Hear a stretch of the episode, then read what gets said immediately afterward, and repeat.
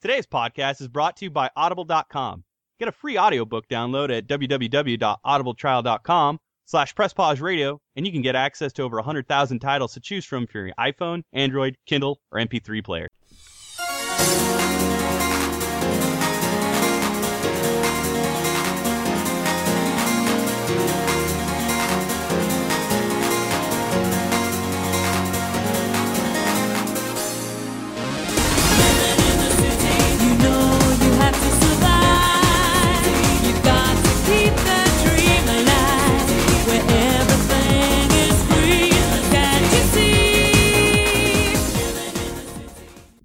Woo. Uh, is that is that just your like very reserved, subversive, uh, like impression of uh 2017's Ducktales reboot? I don't know, man. Like it's as, it's about as excited as I get these days. It's Sarah's warm up. Yeah. It's Hey, man, getting- it getting ready was- to go. It was it was pretty dope. I mean, Was it? Yeah, a type aside from like some typecasting, like Kristen Schaal gonna be Kristen Schaal, so Mhm. like you know she plays the same fucking character and everything. But I do, but for some reason, like I I like that being on Webbigail.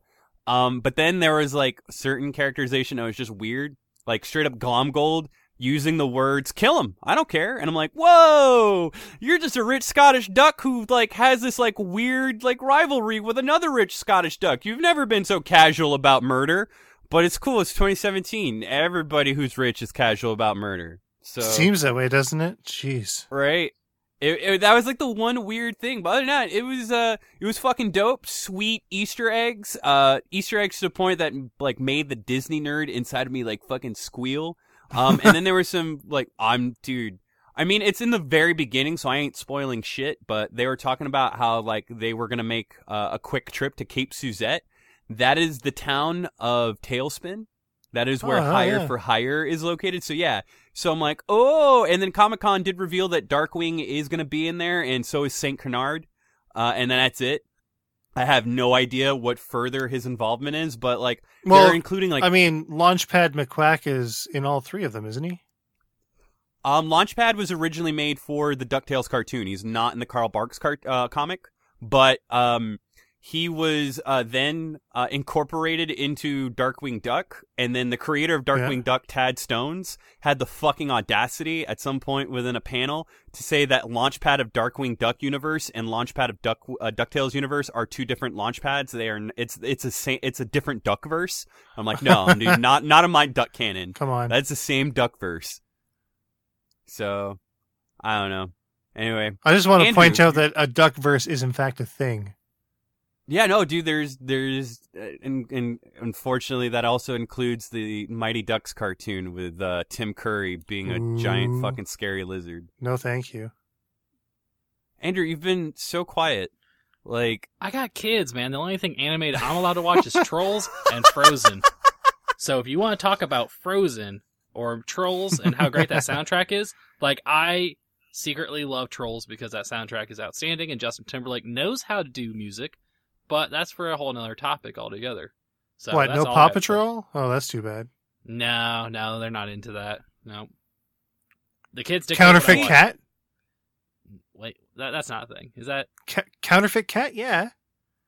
wait, what the fuck is Counterfeit Cat? Okay, Please so- explain okay, Counterfeit Cat. to me. Counterfeit cat is about It- this it- alien, right?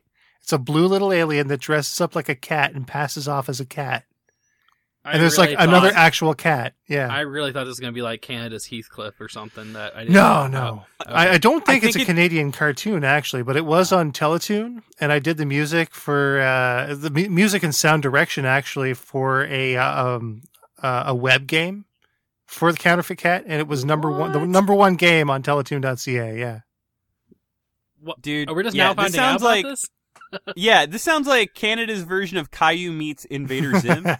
Well, This you know, is- I'm gonna, I'm gonna look up this game now. You know, this that, is right? essential gaming. It is. Can I, can I review this game? Uh, I, I know I'm not really much for reviewing stuff. no, but no, we can't, this dude. No, game. no, no, no, can't. Conflict of interest. It's Oh, true. you're This right, is you're yeah, right. big that. conf- yeah. You, you can give it a zero out of five with an asterisk beside it. I would give it Hashtag 20. Gamergate. I'd give it 20 Hadoukens out of five Twenty Hadoukens. Jeez, before reuse.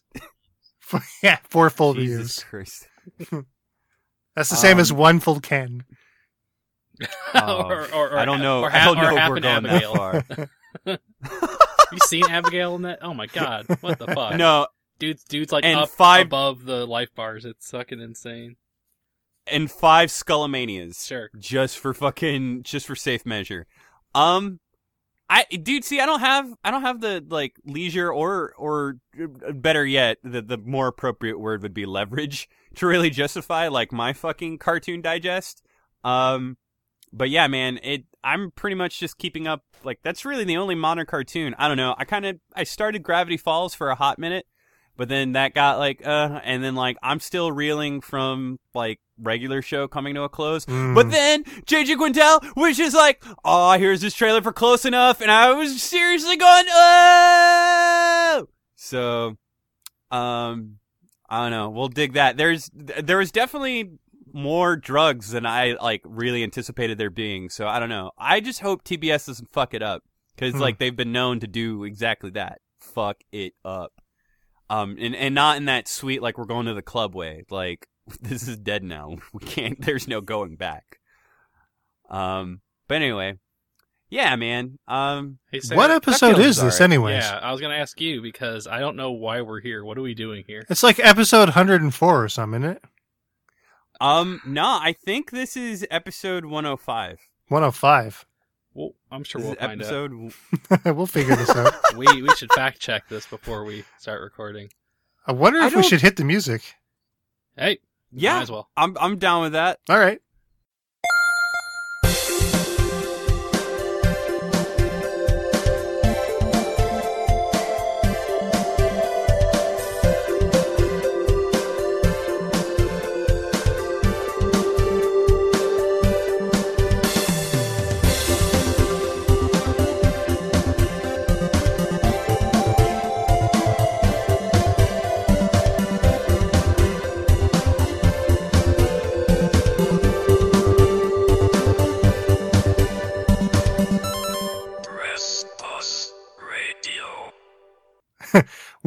Welcome to Press Pause Radio, episode 104 or 105. It's one. Whichever it is, I'm sure we'll, we'll label it properly. So, I fact checked But, it. uh, 105.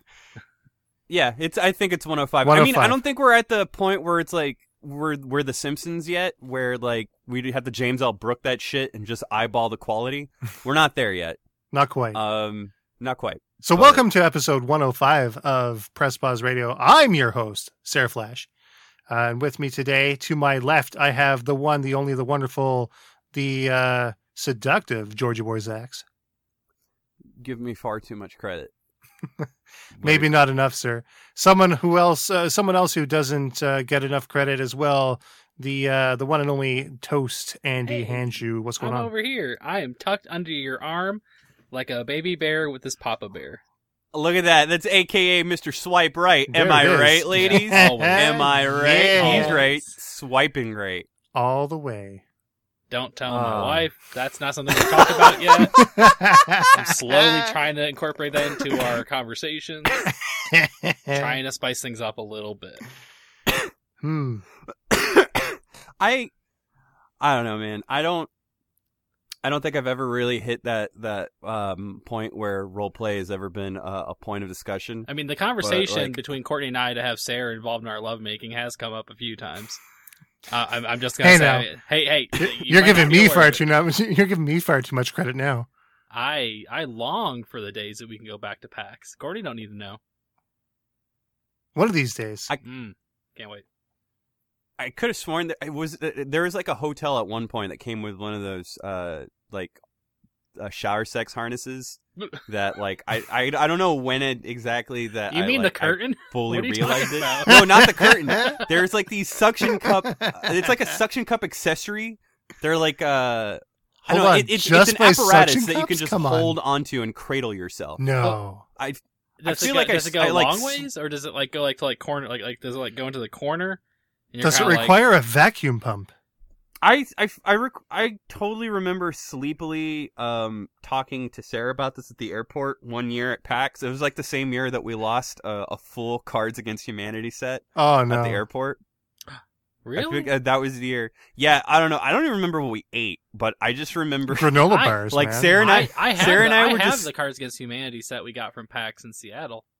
No, we got another one. Oh, there, okay. there's a couple other times because we got a few different review copies. But I just remember it was that same, like that same trip. We lost that. We were talking about the weird sex thing that I think our hotel room came with, and at some point, either me and Sarah were eating pizza my heart or something, and he just told me that I was his best friend, and we were so sleepy, and I don't remember. You guys just fell asleep in each other's laps. yeah, I, I, much, dude. I barely remember that, but that is the truth. Oh, oh man, it happens. Well, no, but they make pro- the problem those. is- I is, think like- they even sell them at Bed and Bath Beyond.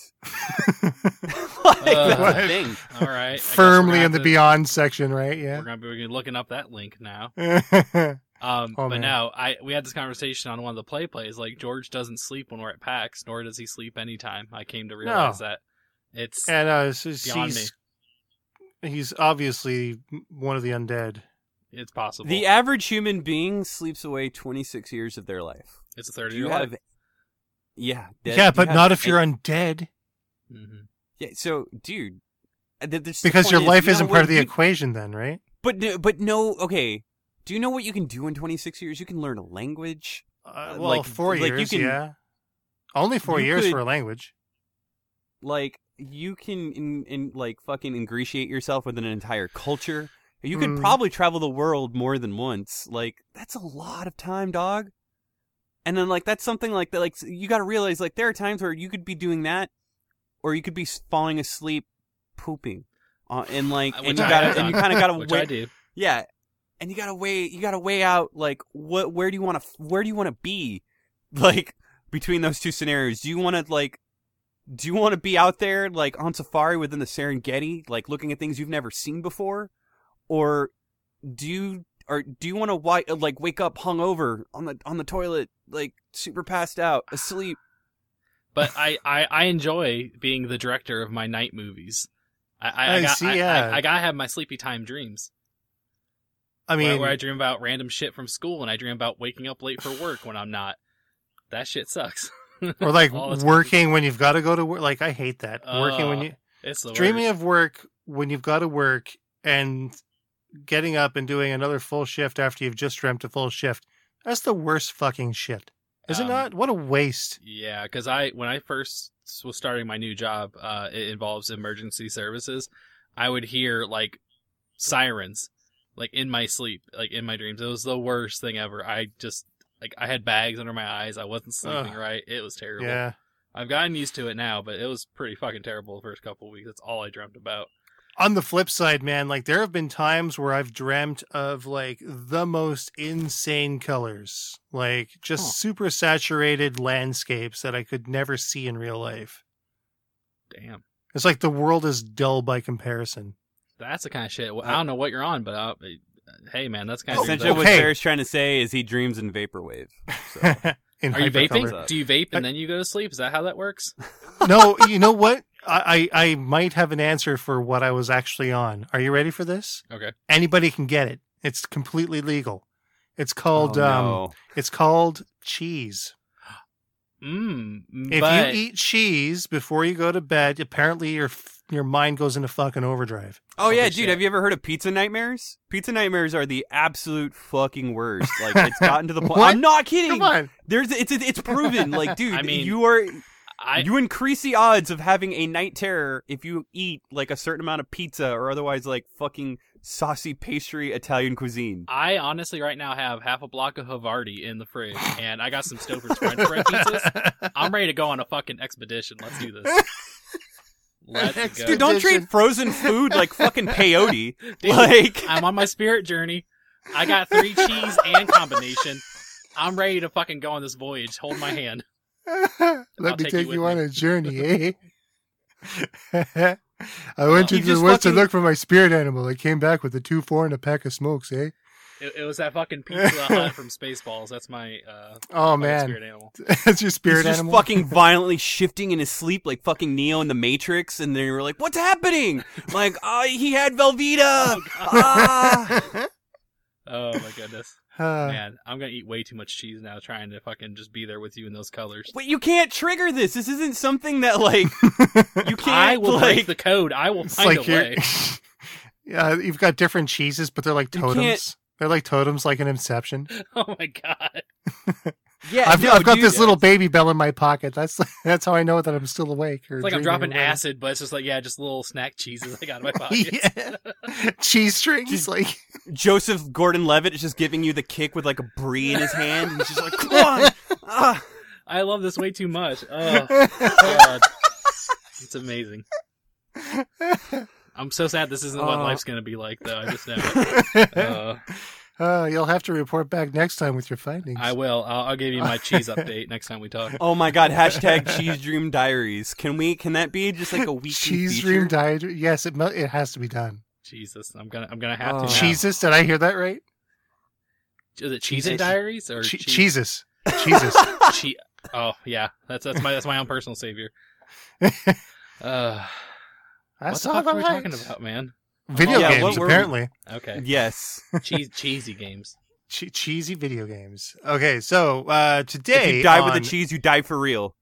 yeah, Um, anyway, I'm sorry. Go ahead. no, that's all right. Uh, today on our Press Pause Radio Goodness, cheese notwithstanding, uh, we're going to be uh, going into a bit of news, little what's in your console, and then on to the main event, uh, disposable gaming, which is kind of an interesting phenomenon that I've had the misfortune of sort of discovering along the way. So we're going to take a look and dive deep into that topic when it comes time. But uh, I guess we'll go into some news here.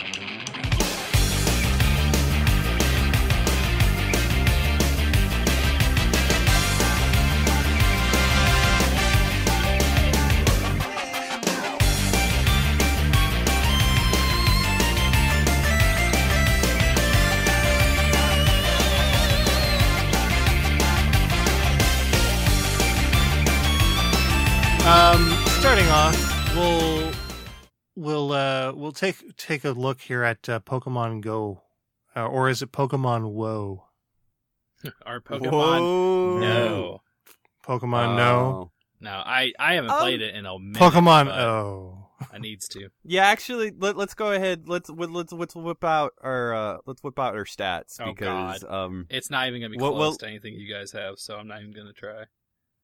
mine's pretty bad, dude. Like Huh? it's no, as in bad. Like I put in a lot of time. Oh, Um, like bad. there's like, this new. Damn, dude. Yeah, Shit! I brought this- up 1942. Fuck. Common problem. It Um, happens a lot. Yeah. um. Oh Jesus! Uh, uh, now more than ever. Sarah has Uh, flashbacks anyway, of 1942 for some reason. Like, oh, you're talking about a video game. Okay, my bad. Yeah, I- I remember the, it. the Capcom shoot 'em up. Mm. Um, I have. It's as uh, clear in my mind as ever. It happened in 1984. So with the new read feature that they've introduced into uh, Pokemon Go, you can actually like display some, uh, which is weird because these stats are completely inaccessible at any other point within the game. I heard it. Uh, fucking Jesus Christ! So, so, so someone's getting them right now. my bad. um, I am I am currently level thirty two with four hundred and eighty three battles won and a walking distance of 458.56 kilometers and 500 and I'm sorry 5086 Pokemon caught. Um I it's pretty bad. I've already Where do you see this? Is this in the journal or something, or what? so that's what I was trying to say. You cannot see this information uh, unless you are at the uh, lobby screen, pr- like waiting for the battle to start against a raid. So what you can do is you'll see like the avatars of other individuals and their Pokemon Go accounts, and if you tap on them, it'll reveal this information. Um, so I found that really interesting because I never really knew just how many kilometers it uh, tracked.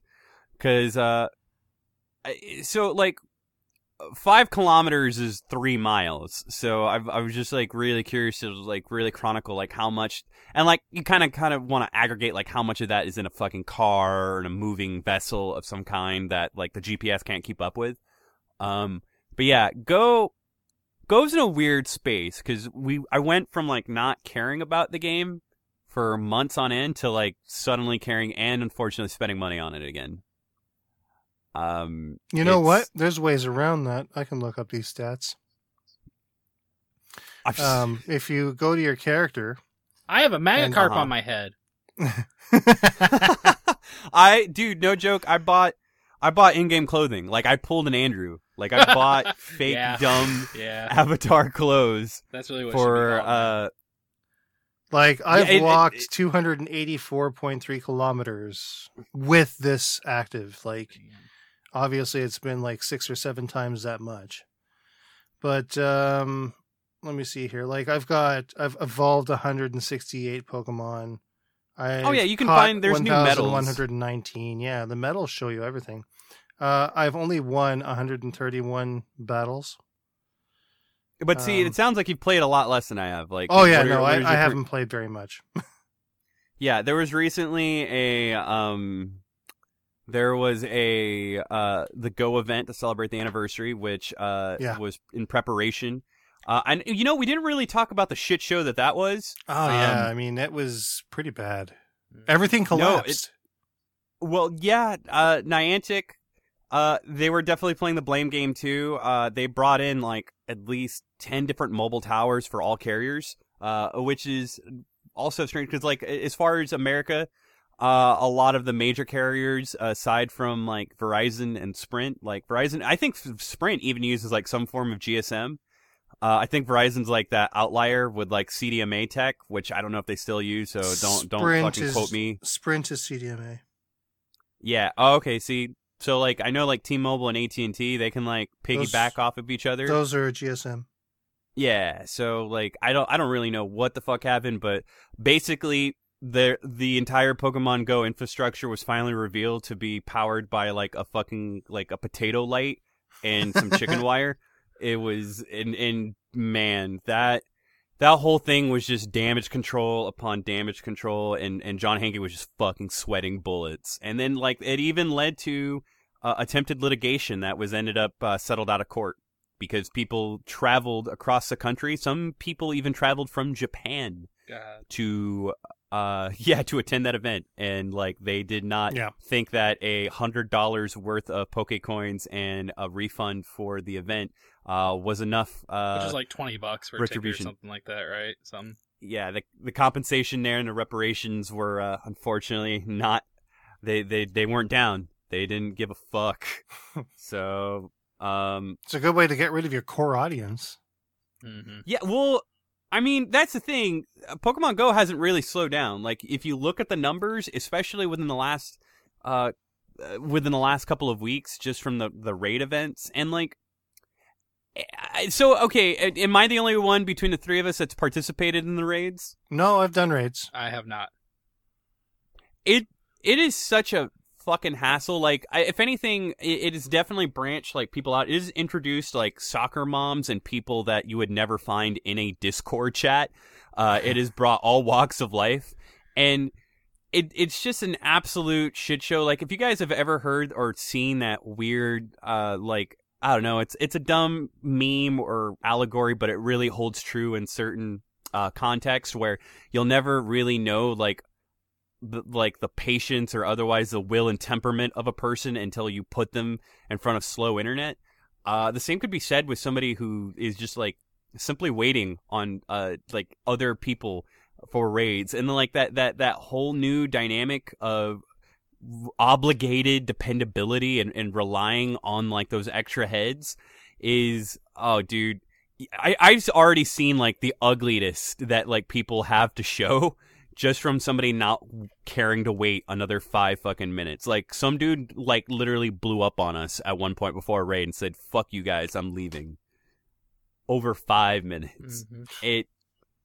I I don't know. I, I kind of feel like it's it's really messed with the um the paradigm like the the like this one like once like somewhat like casual game like it's a it's a dumb it was a dumb walking fucking real life safari zone simulator that's actually like gotten to the point where like they've divulged like IV like individual value like uh, like one of these like obtuse fucking like meta dynamics from like actual fucking like Pokemon games or in Pokemon Go now. Um and then uh, aside from that like I I don't know man. Uh but Sarah like have you guys if you had better luck with raids? Uh ish i mean we've encountered our own fair share of douche nozzles, really. Um, um, around here, they've sort of uh, sort of paired off into cliques, which is pretty terrible. Uh, as if it wasn't bad enough in high school, now we got to deal with that around here with all these Pokemon players. It's really weird seeing your district manager roll up in an SUV looking for the latest uh, legendary bird, though. That's kind of bizarre. I, yeah, the birds. I don't. You know, I, I, I don't know if it's too little or too late, but like there there's um, and even then, it's kind of already like it's kind of set in this like fatigue, um, with uh essentially like Mewtwo, like I. I, the fact that you can't they're they're more or less like shiny baubles that like you can't do a whole lot with aside from using them to attack other gyms or raids. The fact that you can't put the I mean I understand like there are checks and balances involved but like it it feels like so much effort is output into like just chasing down a legendary. Like the catch rate is below 2% um and and even then if I were to go over my encounters versus my actual Yeah. caught it it is disgusting. Like I mean- just the raid mechanic alone has definitely charged uh, over thirty to forty bucks. I'm. I managed to get Articuno, uh, but I haven't gotten anything else. Nothing else. Absolutely not. And I mean, the fact of the matter is, if you want to do more than one raid in a day, you got to pay in. yeah, uh, but I mean, and then that's the thing too. Uh, like when Niantic recently shifted like a lot of the the gym mechanics to where instead of it being a tower of up to ten uh potential vacant spots that you can like you know occupy, it is now just six. Um, and they and and uh, even without like being challenged, you still have to maintain the the gym uh, and feed it berries to encourage it and give it motivation. The issue is while the system is really cool for accessibility and kind of makes it to where you know staying in a gym or being in a gym and, and again that that the, the mileage may vary depending on where you're at like locally as as far as your populace whether you're in like a metropolitan area or a rural area or residential like we I want to say we're not even in in a metropolitan per se, but we're in a populated area where the game is still being actively played. Right. Uh, I can stay in a gym up to five hours on average, and that's actually the length of time you just need to stay in it. But and, and Niantic has not really elaborated on the dynamics. There's no incentive to capture multiple gyms because there's a cap of 50 coins a day Fifty coins, which yeah. is yeah so see like i feel like if i've uh, and i correct see tell me if i'm right on this because we've been trying to figure it out and we think we figured it out but then somebody like it, it just keeps going back and forth. So until then we're like we're gonna just fucking i don't know. Um if we have uh if we already claim 50 coins from like one Pokemon that's returning, but you already have another Pokemon at a gym at subsequent time, and then they happen to return within the same day, we've noticed that we haven't got the coins for their occupancy. And I don't know if that's because you once you claim 50, that's it. Any Pokemon that you get back after that are are not going to bring you coins, which yeah, kind of messes pretty up the- much, unless they come back the next day. So they have to come back the next, like basically the next once it strikes midnight. So that's what Pretty we were much. thinking, but like it's never really been confirmed. Hmm. But like it, it, it's it's just there's so much conjecture, and the fact that Niantic is so fucking quiet, like they never really elaborated much before. But considering that they're introducing like this new level of depth, I I, I don't know. It There was It- an to the- article recently on cracked.com that sort of went over the many faux pas that Niantic has been sort of responsible for recently with the whole Pokemon Go thing. It seems like every time they update something, uh, something else breaks almost catastrophically. Um, or it doesn't get implemented properly, so they have to go in and fix it, and it takes weeks to do. Um, and it just basically causes a lot of frustration.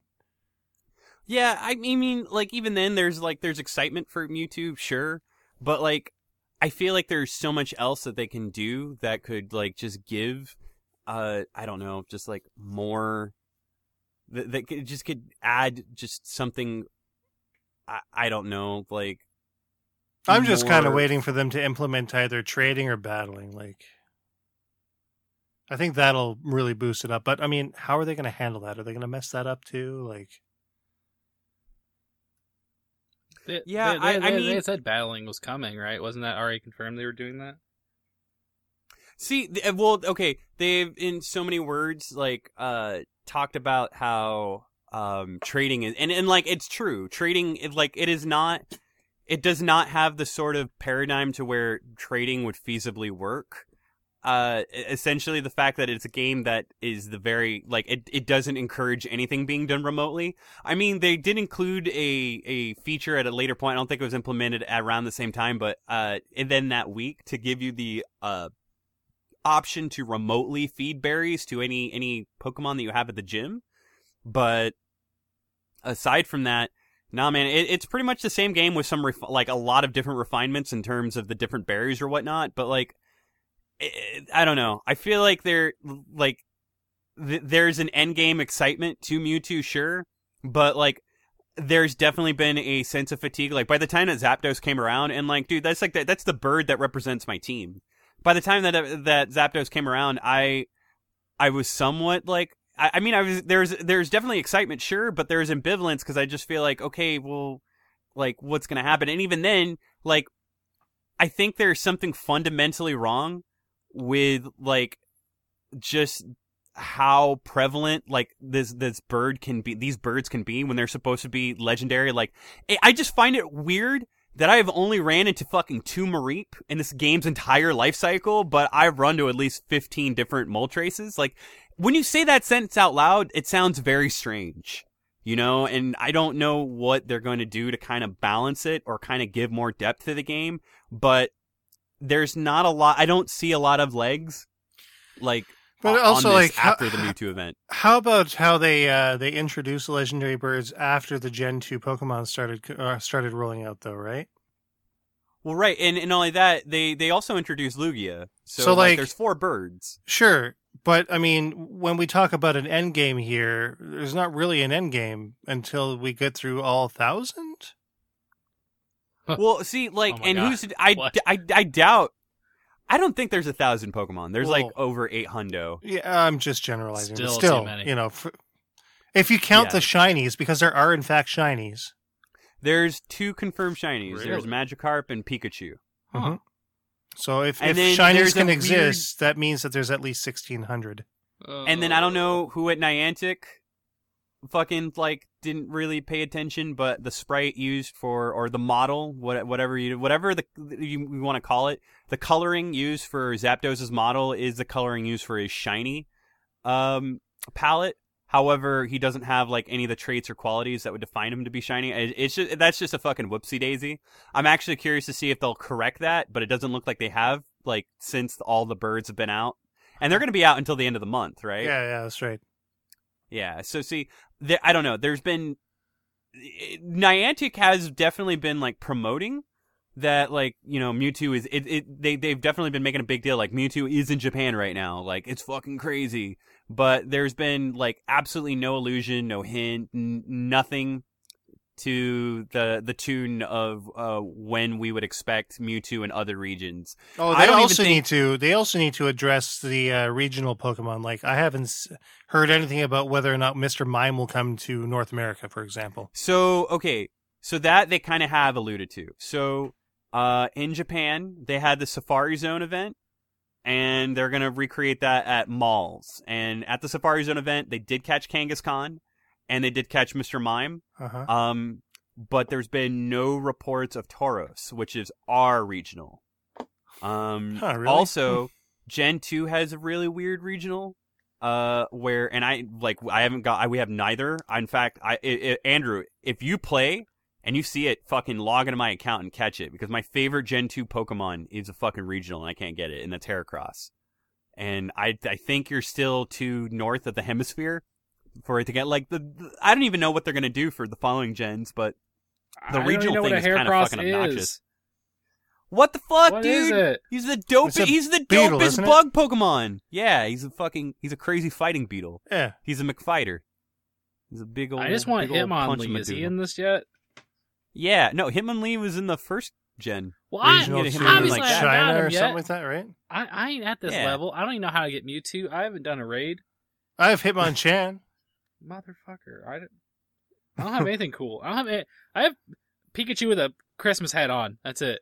That's all I got. No, dude, you can get put, dude until the end of the month, I think, or I don't know if that's over. You can get Pikachu with an ash hat. God Huh. damn it. Pikachu Outbreaker, so they say. Yeah, there's also Pikachu with a party hat. That that was fucking cool. I do like that. Like, there's some like meta breaking of the game. Like, there's been like people have taken the initiative to like theme gyms. Um, our team is fucking like they're a bunch of glue eaters, so like we can't get anybody to fucking coordinate a theme. Like every time we get something going, then the, that like there's gonna be that one person that just doesn't recognize, like doesn't read between the lines, and just fucking sticks a right on in there. So Around here, there's a family of people actually that uh, that loads it up with every Eevee. Yeah. So Yeah. like there's the Eevee theme, uh there are Team Rocket themes, there's like a color theme or like a type theme. Um we we tried to do a Pikachu hat theme, but it doesn't work cuz you can't put more of the same poke in, in one gym.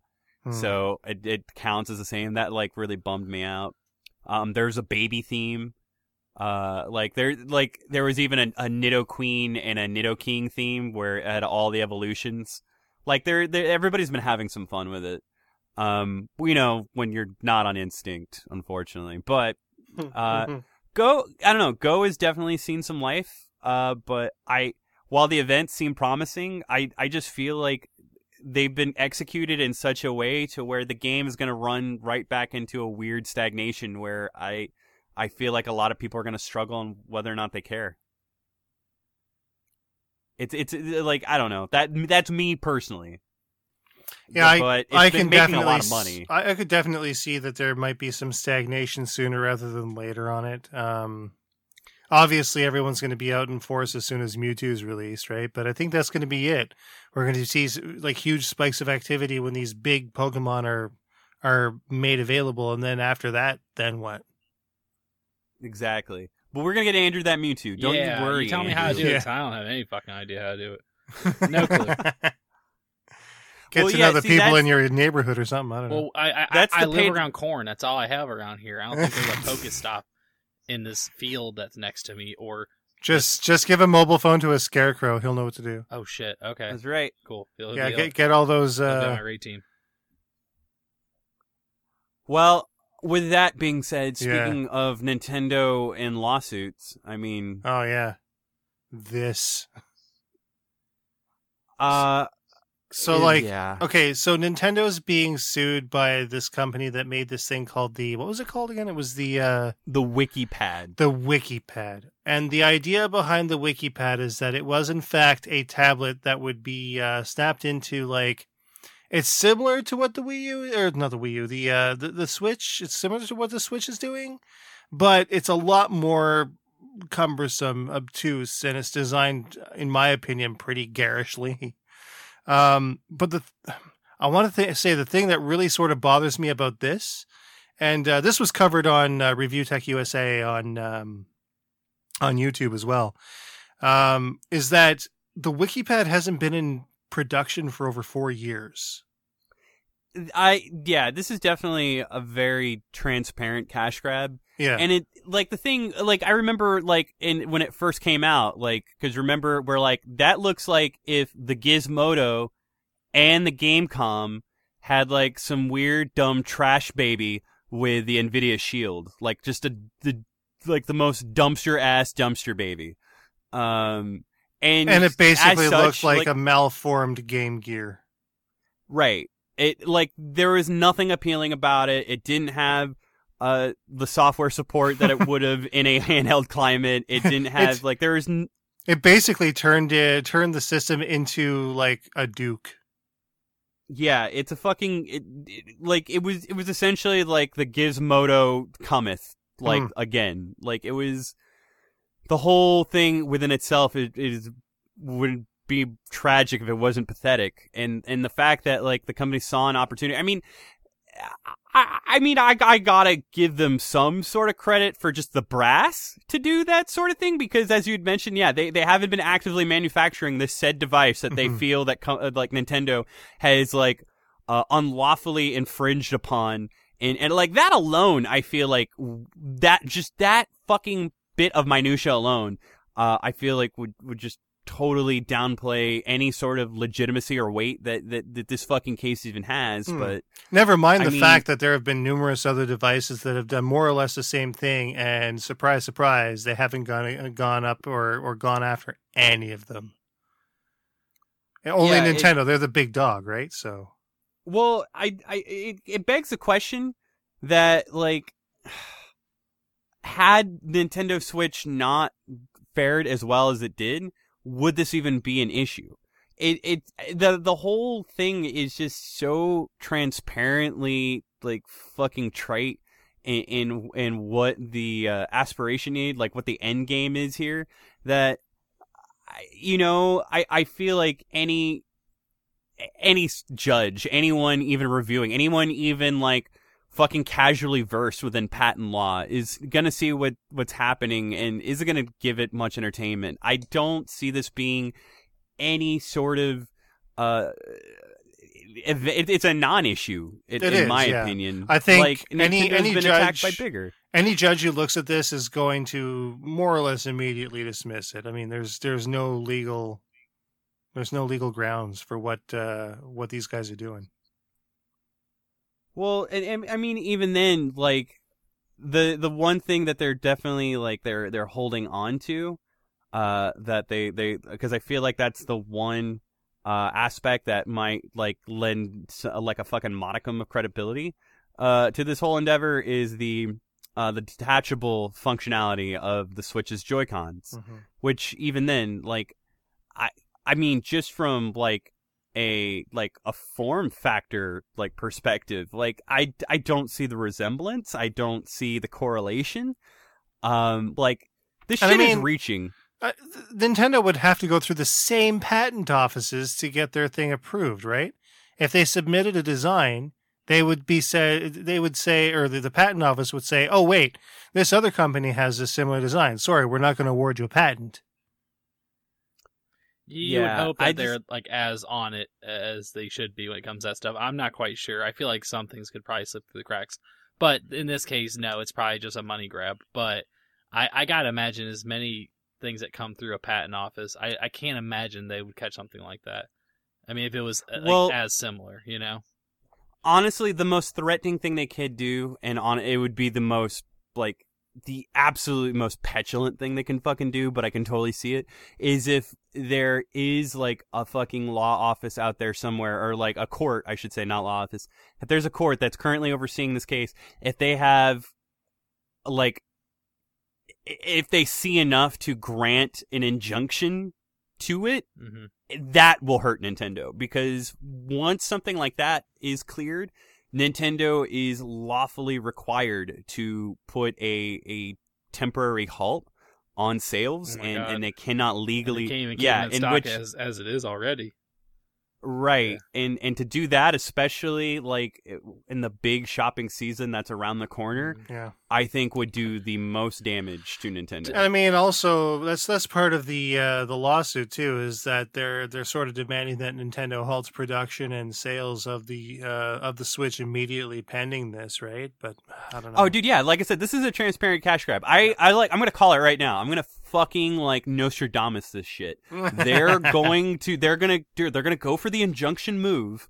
They're going to angle this, and then they're going to uh, essentially like corner Nintendo into doing an out of court settlement Yep, just to it. avoid. E- yeah, exactly. Mm-hmm. Just throw money at it to make it go away, and then these fucking pieces of shit who haven't been relevant for years on end can walk away with something just because they know they're they they put Nintendo at some sort of risk. I mean, granted, Yeah. again, I did finish saying that this is a non-issue, but that's in the grand scheme of things. If they could do something now, especially with the Switch being out for less than a year, like and and the fact that it, one of its biggest hol- like one of the biggest releases, like what essentially like Andrew just admitted it like out loud would be the system selling point.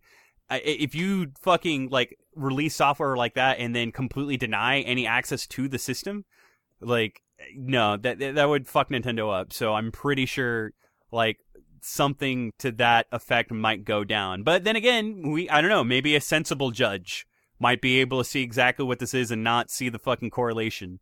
So we can only hope. But Yeah, that that is hope. the that is the most like th- that is the biggest threat behind this whole ordeal is what it can do to Nintendo just over the holiday. Uh, and I don't even know when like the uh just a decision to even grant or otherwise consider the injunction. There hasn't been any news yet, but I'm also trying to think of like how long Nintendo has to even appeal that if they would make it in time for the holiday. Cause like if they tie it over, then like they could at least be that. I don't think any fucking like there isn't a single justice system out there like that works that fast. Mhm. So I don't know. Typical, right? Anyway, Speaking yeah, of Nintendo- lawsuits, uh, how about that No Man's Sky? Why is there a lawsuit for that now? Well, there was at one point. There was like There a class was. action. Yeah. Okay. But uh, allegedly, it's been officially released, yeah, the release a year after release. right? Yeah. Perpetual Um, release. There is a lot of fucking content to this. Yeah. Like I don't even know how big the the data size is on this update. Um, I'll, I'll have to take a look at that. But this update essentially includes what they were promising from the very beginning of of uh, the game's earlier development stages, where you can actually there's actually uh player upon player interaction. Like you can see other No Man's Sky players. There's a there's an actual fucking story mode. There's actual like incentive and direction like it like that's the weirdest thing like and, you know granted like I, i'll respect anybody who defends the game if they can be reasonable about it. Like rob rich loves the shit out of the game. Why? I don't know but he really does. And like now i feel like there's some sort of justification for it. Hmm. um It's not just like, the best three-hour game ever made. yeah, like it, it, it just it's a weird to call it a survival game when I don't feel like there's much there there aren't really a whole lot of elements to survive against other than like pigeonholing myself with into a fucking situation where I I'm stuck on some planet because I fucked up on my resources and then I just got to fucking walk and walk and walk and walk. Like dude there's more I, I think there's more content in something like fucking Mirror Moon which is deliberately minimalist and and like unlike No Man's Sky something that actually had fucking direction for as subtle as it may have been. And you can also you know you know shameless plug just you know check out the play play that we did on it it's on the site but anyway um yeah i uh, i i still have no man's sky I'd, I'd Same. actually even be cu- I, I'd be interested in reviewing this this real Yeah, version of it. out. I honestly, I have it, and I have not loaded it up, haven't touched it. So this might be for me a good opportunity to jump in now with you know said updates and maybe experience it and have more enjoyment out of it now than I would have when it first came out. So it, it's just kind of crazy that games nowadays it's almost kind of worth waiting. You know, I've always been that mentality. You get the game as soon as it comes out, you experience it, you're playing it day one. And now it almost seems like that's not the way to play games. Man, it's stuff like this that you you might think that uh, would give rise to like a phase two review from publications. It's I- like, okay, I've seen that. here's initial review, yeah, and then a year later, another review. yeah, yeah. Uh, But Poly- see, Polygon's Polygon already that. Yeah, does that. Polygon's done that, and hell, I think didn't Polygon just review Dota? Like Dota 2, they just Yeah. reviewed it after like 2,000 hours of playing it. They actually reviewed. Re-review, yeah. No, Like an uh, actual review. forty seven hundred, like an act. Yeah, because Oh like god, Dota has always been it's always like, an early access Yeah, game. it's always changing. It'd be like someone trying to review Yeah. like Player Unknown's Battlegrounds. Like you can't technically review it because it's in early access, but as complete of an experience as it is, why can't you review it? You know, like Right. what what's dictating what's reviewable and what's not. It's kind of at the discretion of the people that are doing said review. But it's just with early access, with games not being done at launch, it opens up pretty much. You, it's open to interpretation. I think at this point of what you can say or do with a game. You kind of have to be open about it because if you stick to just the release date, that's not the full experience most of the time. Right. Yeah, I, I don't know. I, I, I have to consider like just the real estate for my like hard drive storage as well. Like, you know, I'm, I'm. We'll talk about it. What's in your console? I'm sure, but like, I think one of my favorite things about Sonic Mania is the fact that it's fucking 200 megabytes big. Like, I, Yeah, I I, cannot. I appreciate that there's a lot of games that are tiny, despite being on a Blu-ray disc. Well, in your case, it's a DL a DLC game, but Yeah, like uh, it was you. Yeah, you're the one that told me that fucking Wild Guns Reloaded. out available for like 30 bucks on a physically produced ca- like CD from fucking Natsume of all things, which you you like you have to like ask yourself like how is Natsume still a thing? Is uh, how many megabytes? Just 37? It's under 50, yeah. I think it's like 37 megabytes. Which is fucking it is I don't know, that's Tiny. bonkers to me. I mean, when you think of it, though, the original Wild Arms was something like, I don't know, like two or three megabytes, maybe. and like yeah and and like just just to like uh, elaborate like i'm i'm not necessarily i'm discounting limited run games because that is a like that is a novelty boutique Yeah, I was going to say like, like boutique take. ass, boutique ass publisher. Yeah like they like that's all done for the nuance of a physical like a game that you Hmm. never imagine to get a physical release getting a physical release. So like i d- please do not count them. We're talking about like commercially available. Like wild guns for the most part is is pretty easy to find. I think it was available at uh most all retailers. So like i i, I don't know. That that shit just boggles my mind. But i i don't know. No man's sky is something that's worth checking out but i, I also kind of want to ask the price point because like these two updates have been free that I know of to anybody that owns a game for either platform. But the plat the, the, the game itself came out at sixty dollars, and I do not believe it's worth that much at this moment. Eighty dollars for us in Canada. Oh crap! Yeah, see, I don't, I, I don't think it's anywhere near that price point at this point. However, my question, I've I've seen it as low as twenty. yeah, so that begs the question because of like this whole thing. How do you address the people who like stuck with the game, who actually like, what sort of incentive do you give to like reward that?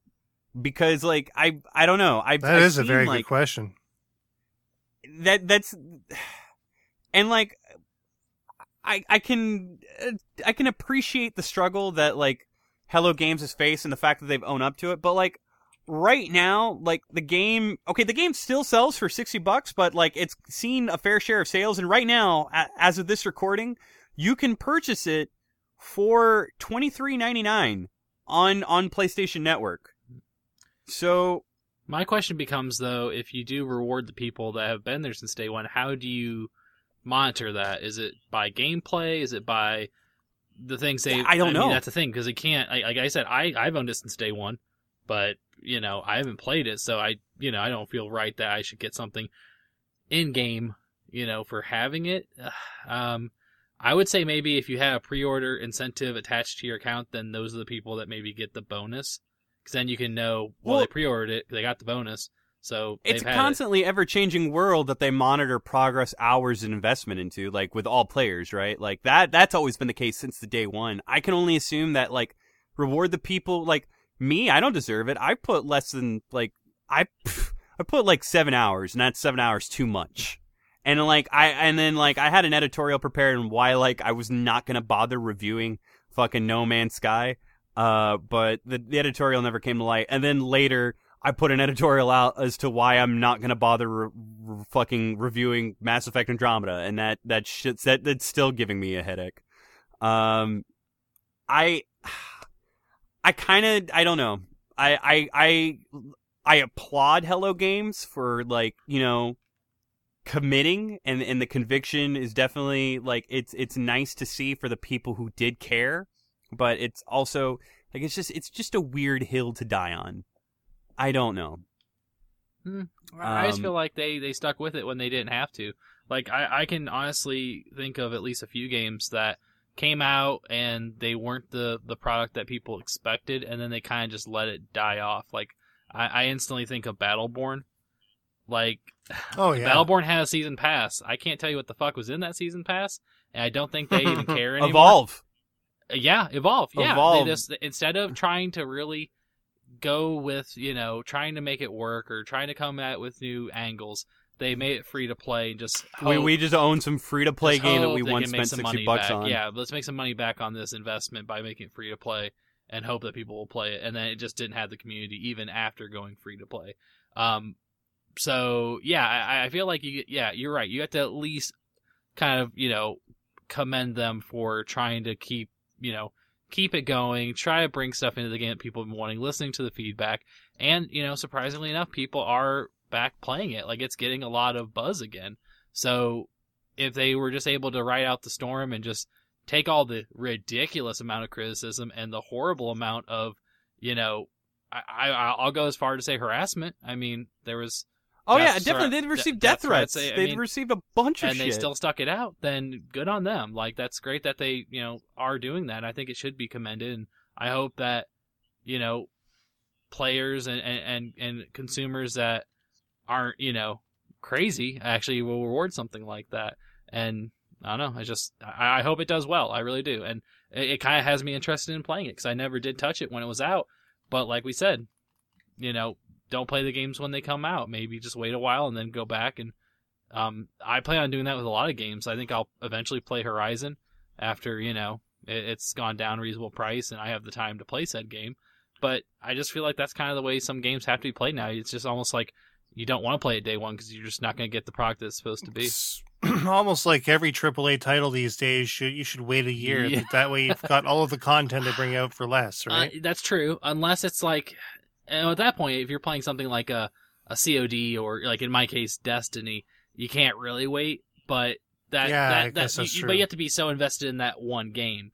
You know, like I, I think like something like No Man's Sky, it's like Animal Crossing. You can pick it up months later, and you know come back to it. You know, you don't have to be always progressing, always doing stuff. Like you're not uh, in a race against other people when you're playing something like that. Um, same with single player games. Yeah, I mean, I, I guess we can. The only time, like, I'll probably real estate comes real short uh, for for data storage, Mm. and like I just found out that I only have like 140 gigabytes left on my PC, and I don't even know what the fuck. Like, I I just need to You gotta, invest. you gotta keep like, that Steam library real tight. Keep that Steam I library really do. really tight. Just get I but get- dude, I've had to keep every library really tight. Yeah. It's becoming like it's such a I'm- goddamn chore. I'm looking into uh, storage options for my PC. Actually, I've got a good deal on a four terabyte drive that I'm probably gonna chuck into it and hope for the best. But uh, yeah, it's it's getting tight all around my, myself here too. Well, I I don't know. I'll probably have to. I'll check out No Man's Sky at some point, but I. You know, I don't have a lot to add to it because, like, I again, like, just the fact that it's there, it it de- like, I, as Andrew was saying, it, it's piqued my interest. Like, I like it's it's in a conversation that Mhm. I'm willing to check out again. And I mean, I we I did put forth the investment to to check it out, so I mean, might as well, right? I mean, I'm it's thinking stuck like if it hits that magic twenty dollar price point again, I think I'll check it out at this point. It is It- at that magic close. twenty dollar price point. Uh, not up here. It's not. It- It's, it's still like forty bucks. Oh, jeez. Yep.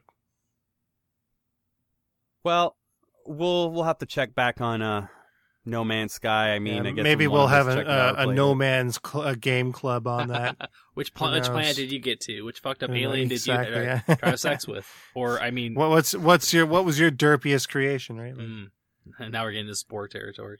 Oh, I guess one other little bit of news then, uh, with that said, that I just want to touch on here is that uh, Hyperkin is uh, teasing a new retro uh, style console, seemingly to uh, to go up against the uh, the Super NES Classic, because we all know that's not going to be available. Mhm.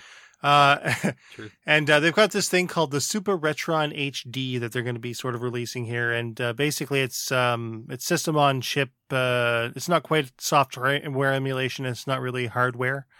Uh, it's sort of like a, a line between the middle. And I mean, as as far as like their SupaBoy handheld goes, they've got some pretty good chops in the 16-bit department. Um, the Super Retron HD is going to have like design cues reminiscent of the Famicom. It's going to have a wider cartridge slot uh, for both uh, American and Japanese style games, and uh, PAL for that uh, for that matter. There will be a switch on the bottom that allows for uh, for uh, switching between PAL and NTSC, as well as the four to three aspect ratio and uh, sixteen to nine aspect ratio switches, like was on the uh, the NES version of the same system, which we took a look at uh, earlier on uh, Press Pause Radio here. And um, I don't know. I think I'm really excited for it. But um, what what do you guys think of of them releasing like a, a SNES clone console, even though they have the Retron Five? I I was just about to say I think it's a bit redundant, and it's a, like that's exactly why they're doing it. It's in direct competition to uh the SNES Classic because again, like whether or not you can get your hands on the SNES Classic, it, it makes the system relevant again. Like I Uh-huh. guarantee you're gonna see an uptick in virtual console uh purchases just just just the, like the fact that it's relevant, the fact that it's in uh the the ether uh of of people's minds and and social feeds and I would imagine that even then like the the I don't know. I've seen definitely an upsurge of uh, clone consoles just you know like blatantly styled after the NES Classic, Mhm. and even then like the the modding community uh, ha- has really gotten to it because uh, I think what the NES Classic does like in, in terms for NES games and and what it did do uh, was actually like one bridged over from the like the uh, emulation setup that you would find out of like something like the Retron Five, um, and the that really like the the the, the hack community, like the the modding community, like dude, they they went all over that, and even then, like I don't think you'll. I, I think the best way still to look at the uh, an NES game in in a console format, like something that you can like plug in through a machine uh, without via emulation, is uh, as far as a Nintendo game, like an NES game, is the classic. So I think like the fact that like Hyperkin sees that and wants to kind of introduce an alternative as closely as it can uh in a in a like capacity better because like okay again we talk about how this is for collectors but i also i want to see how these games look i want to see what nintendo's done because what they've done with the classic and how they've upscaled it is is nothing short of amazing it's fucking like i i have not yet seen like visuals this sharp or anything done even something out of like the retron 5 playing the exact same game so or, an, or or any other emulation tool that you can find, uh, Android based or not, or Raspberry Pi. So, like, but this is uh this one here. Like I said, it's not really emulation though, eh? You, you have to put your Yeah. actual cartridges into it. Which there's a couple of concerns that I have with that. Uh, with the NES, uh, the, even their Retron HD for the NES had some compatibility issues with certain games. I think out of the 75 that I've got, only four of them didn't work, but it was still four games that didn't work.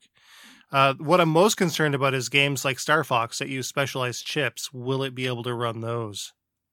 uh, the Retron Five was able to run them just fine. Yeah, but that's emulation, right? True. Yeah, Okay, it's, it's a a little it's a little different with the uh, with the hardware based solutions. So it, it'll be interesting to see how that goes. Uh, I know I'm definitely going to be getting one to to see how that works. Um, especially considering that uh, that it's com- it's going to be compatible with the Super Famicom games. That was something that the uh, the Retron HD wasn't compatible with was Famicom games, and uh, I don't know if it's just my converter or not. I actually bought another converter that I'm waiting on right now to see if I can get it to to work with it because it's definitely com- uh, uh, manufactured differently than the one that I had from the 80s. So I'll definitely re- be reporting back on that. But uh, it is really good to see that other companies are stepping up to give people our, you know, decent alternatives to uh, to the SNES Classic because that that's going to be a bloodbath when it gets released. Uh, yeah, dude. Like, just the fact that all like all those Walmart orders already got nuked. Yeah. Uh, I I don't know. I I dread like the the I just dread the moment there's going to be a notification from Amazon that says like the pre-orders have gone live, and just trying to get in. It's like it's like every other limited run game release that you're interested in. Like I don't even know how I I, I got in on the on the second release of um You got Night Trap, didn't you? I got Night Trap Yeah. because I was looking for. I mean, we're gonna be reviewing Night Trap as well, so like that's gonna come out this week. hmm Um, but I wanted a, I wanted a physical copy because like I, the only other physical copy that I have is like a loose like copy for the Sega CD, and I have yet to replace it with the with like a real one. But like Mhm. I don't know. Would you I- get it on plus, 3DO or what? Um, no, I I had it on a Sega CD, but I would want to get it the uh the 32X combo. Like I heard Oh, that yeah, one's just like super dope, and like Well, I, yeah, I, I, I have that dumb thing fucking still hooked up and staring at me in the face every day. So, Yeah, I, I ended up. Uh, I managed to get a copy of the collector's edition of Wonder Boy. yeah, I saw that. I I really wish I could too, because like I think I don't know. And, and like it- 2017 just been a really good year. God damn! Like I think of all the like I I don't think there's been a year quite like this where I've given like so many fives in reviews, and that being one of them, man. Oh yeah, so it's Such worth playing, good- is what you're saying, right? Dude, you play it, please. It's so Oh yeah, like I th- I think just for like the touches that they've done musically for like the composition and and the music options and not only that like just that there's a satisfying like option of like switching between old visuals from the original interpretation of the game and then the new visuals and then just like juxtaposing them uh, against each other and kind of seeing the design choices that they went for like the art direction everything like there's that the game is such oh it, it's such a goddamn wonderful piece of fan service for something that's Mm. so niche I like love- something that like I love when companies do that. Actually, when they when you can actually on the fly change it from retro to uh, to modern. Yeah you don't see that you see that like in a lot of DotEmu games They Uh, did. which, uh, they did that with R Type actually. Tozai, I think Tozai published, but I forget who actually uh, who actually made that one. But you you would go directly between the pixel art and the 3D one to one, even while the shots are in in uh, progress. Oh damn. It's pretty cool. Huh. Yeah. it, yeah Good wonder job. boy does the same thing So yeah, that's that's impressive. I I appreciate that for sure. I I actually I was looking at uh, copies of Wonder Boy three on the Master System as well, just to sort of prep myself. But uh, they're they're a little pricey these days. yeah dude i i lucked out with holding on to mine like i had that from that that old neighbor man i'll never forget um no yeah dude uh, the, my my master system was a hand me down but like the few games that i did buy for it as a kid that was one of them um I gotta find anyway- a copy of Power Strike. Really, oh dude so expensive. I, Holy I fucking hate retro. Like, red, kids, guys, ladies, gals. We did an episode on collecting, like, what, seven years ago? a long um, time ago. Yeah. Yeah. don't, if you ever, like, just curiously go back and listen to it, just don't, don't fucking listen to us. Don't bother. Like, go put that money in a college mm-hmm. fund. Like, put that, like, Put that shit in just- Bitcoin. Get Yeah. invested. like, it, it- fucking, like, I, you might as well, Yep. like, to be Yep. honest. Like, we can't walk away from this life. Like, at this point, like, we're here. Like, we're settled. Yeah, I we're don't too- know we're too far else. I'm gonna be buried with these I don't- yeah. in a very, very deep grave. The deepest. Of I still have yet to get, I still have yet to get, uh, Player 2 Bayonetta. That's the one I'm missing. Oh, then- I've got that one. I'm looking at all of them. Yeah. Man. I got that player one, that player wait. two, Cloud, Bayonetta, that one thing Uh, from the the, Clouds Fire I've Emblem got. thing or whatever. I don't know. Clouds have got. Mm. Um, Best Buy is the one that has, like, the, the other Bayonetta exclusively. Allegedly. Uh, yeah. Yeah. I, dude, that's been a pain in the ass to find. Mhm. And I, I didn't even get the Pikmin one. I'm gonna get That Metroid, that, that. Metroid two pack. I can't wait. I can't wait. Oh yeah, no, no, that that one's paid Oh, my for. I got that pre-ordered. That shit is locked. Yeah, full show. Anyway, God damn it, we're gonna do an amiibo Um, cast one of these days, aren't we? Yeah, we are. Fuck, man. I'm so down. yeah, toys to cast. no more toys alive, man. We toys toys to cats. Toys to cast. I like it. All right. I guess this is as good a time as any to uh, switch gears and uh, talk about what's in our console. What say you guys? hmm I'm down, dude. Okay. Oh, hey, Andrew. What's going on, man? Hey, what's going on, dude? How you doing? uh, well, same old, same old, really. Ah, ah, ah, Dude, ah. what? How'd you do that? What happened? I, I tweaked something. I tweaked it. I think I tweaked my elbow. God, No, now Oh, that's it's the wrong kind ear- of tweak. It's these earbuds I wear. Like I think I'm gonna be working out, so I want to have the right earbuds to work out and run. If I end up just tripping over them and, and hurting myself, like I just did. Yeah, you're subscribing to the wrong kind of Mm. tweak there, pal. I mean, speaking of Mm. earbuds, tweaked audio, Jesus, tweaked audio, dude, they're tangle free. Tangle-free earbuds that come in seven different styles and colors, and not only that, they allow for mic'd and non-mic'd versions, so that way you can use them anytime you're, I don't know, calling for a doctor because it sounds like you're in a lot of pain. Right now, yeah, exactly. Yeah, those, those those cost way too much money though. I I don't think I could afford a, a pair of earbuds that don't tangle because they all do. They Well- always tangle up. You know, dude, they are designed to sound great, and they're really cool for uh, just about anything you need them for. Is because they got noise reducing design. So with all these sweet features, you'd be in luck because we currently have a code that you can use on tweakedaudio.com right now. It's PPR. You just got to type PPR. PPR, and you'll be set from there. It's easy enough. Hey Sarah, can you help me up, man? Like I think I really hurt something. I need some Yeah, help. Can you man. prop me up, Oh, please? man. All right. Dude, what happened? Get up, man. So you you ta- you tripped over these things? Yeah, I, more like I fell over them. I think honestly, I hurt myself pretty bad. Why don't you have any tweaked? I mean, they're compatible with iPods, iPhones, and Android devices, so you really have no excuse. I mean, I guess, but like you said, there's a discount code. But I mean, am I really gonna save a lot? You think with this? Because I, I Sure. really can't afford. I, I I honestly tear up all my earbuds like all the time. Well, 33% off with free shipping and a lifetime warranty. How could you afford not to, dude? Lifetime of warranty would be amazing because I'm very very clumsy and also I, I live on a limited income because I buy way too many earbuds. So I need to buy one. I need to buy one pair and be done. So I think this is the one I'm gonna get. Man, go to www.tweakedaudio.com and get your shit sorted out. Yeah, dude. Enter in the code PPR, and you can get 33% off some new earbuds. Uh, but before we do that, let's let's get you to the nearest emergency uh, care. Yeah. Yeah yeah. Can we ice this? Thank you. Okay.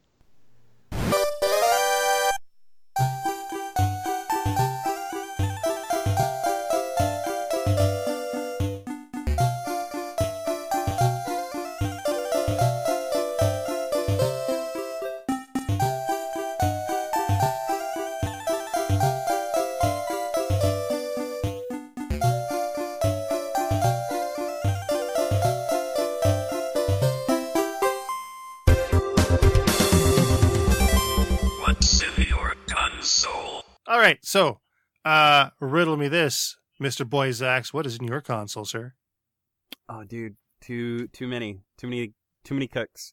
Um, no, not really. Like, I, I don't think there's a way I can play too many cooks on any of my video game. Well, maybe the PlayStation 4, but I wouldn't do that. I fucking, I'm an adult. Like, oh, like Um, overcooked. No, no, too many cooks. Overcooked is Yeah. dope. Uh, I did not grab onto the Switch version. I was thinking about it, but I heard not about all the Yeah. Yeah the frame rate issues. So which, which is sad too, because like the interface for the Wii is much more ideal for multiplayer than that of like my laptop or PC. And you guys seen my laptop? Like it's just a fucking bulking mess. Um, 30 pounds of laptop. uh, 30 pounds of name brand. I I am Yeah. so like, dude, and like I I did not think that I would have to uh scale the the upgrade mountain the way that I had to within these years. Like I don't know how fucking people who strictly PC game fucking do it because they definitely spend way more money than I do. Just between like if I were to just dedicatedly like do nothing but console, they still spend more money. I, I don't know. I don't know, man. With the know- way some retro would you do games are going these days, playing retro games is more expensive than PC gaming by a mile. Oh yeah, that too. Um, but I digress. Um, I have been playing uh quite a few different games, a lot of them for review, but uh one in particular that I still have to get the review uh out for, which we will have that out soon. Is well, a lot of these are actually I you know I'll I'll get a head start in talking about them. Uh, Monument Valley two, that one's late, but excuse me.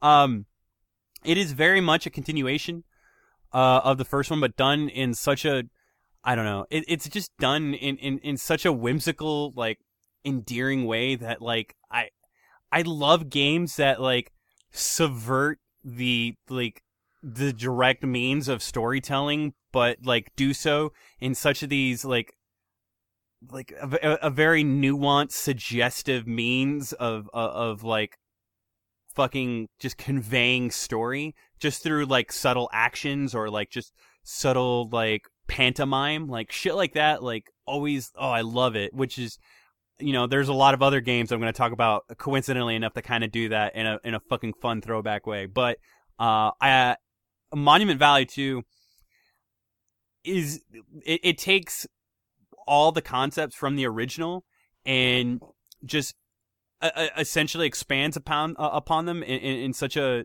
very like I, I don't know in, in, a very nice but satisfying way because like the one issue that I had and, and just to really explain what Monument Valley is it's a it's essentially a visual puzzle game that involves you directing a, a little avatar character uh Ro uh around like these shifting pathways that are all uh like geometrically done from like this uh isometric point of view and like the isometric point of view kind of plays a lot of visual tricks uh of perspective and basically it, it's kind of like the best way I can explain it in one sentence it's like MC Escher did a puzzle game where like there are pathways that are going which way and left and right uh and essentially uh, just twisting a lever or a switch will like shift or rotate a certain pathway to create a completely different uh, route. Uh, very similar to the perspective shifting of uh, like Fez, for example, uh, just where something has a completely different role uh, from one side, and then just shifting it entirely changes it. Like, uh, imagine, imagine like a um, an isosceles triangle that that didn't, you didn't think you can make into an equilateral, but you were able to twist it into an equilateral to where like it's a Mobius strip.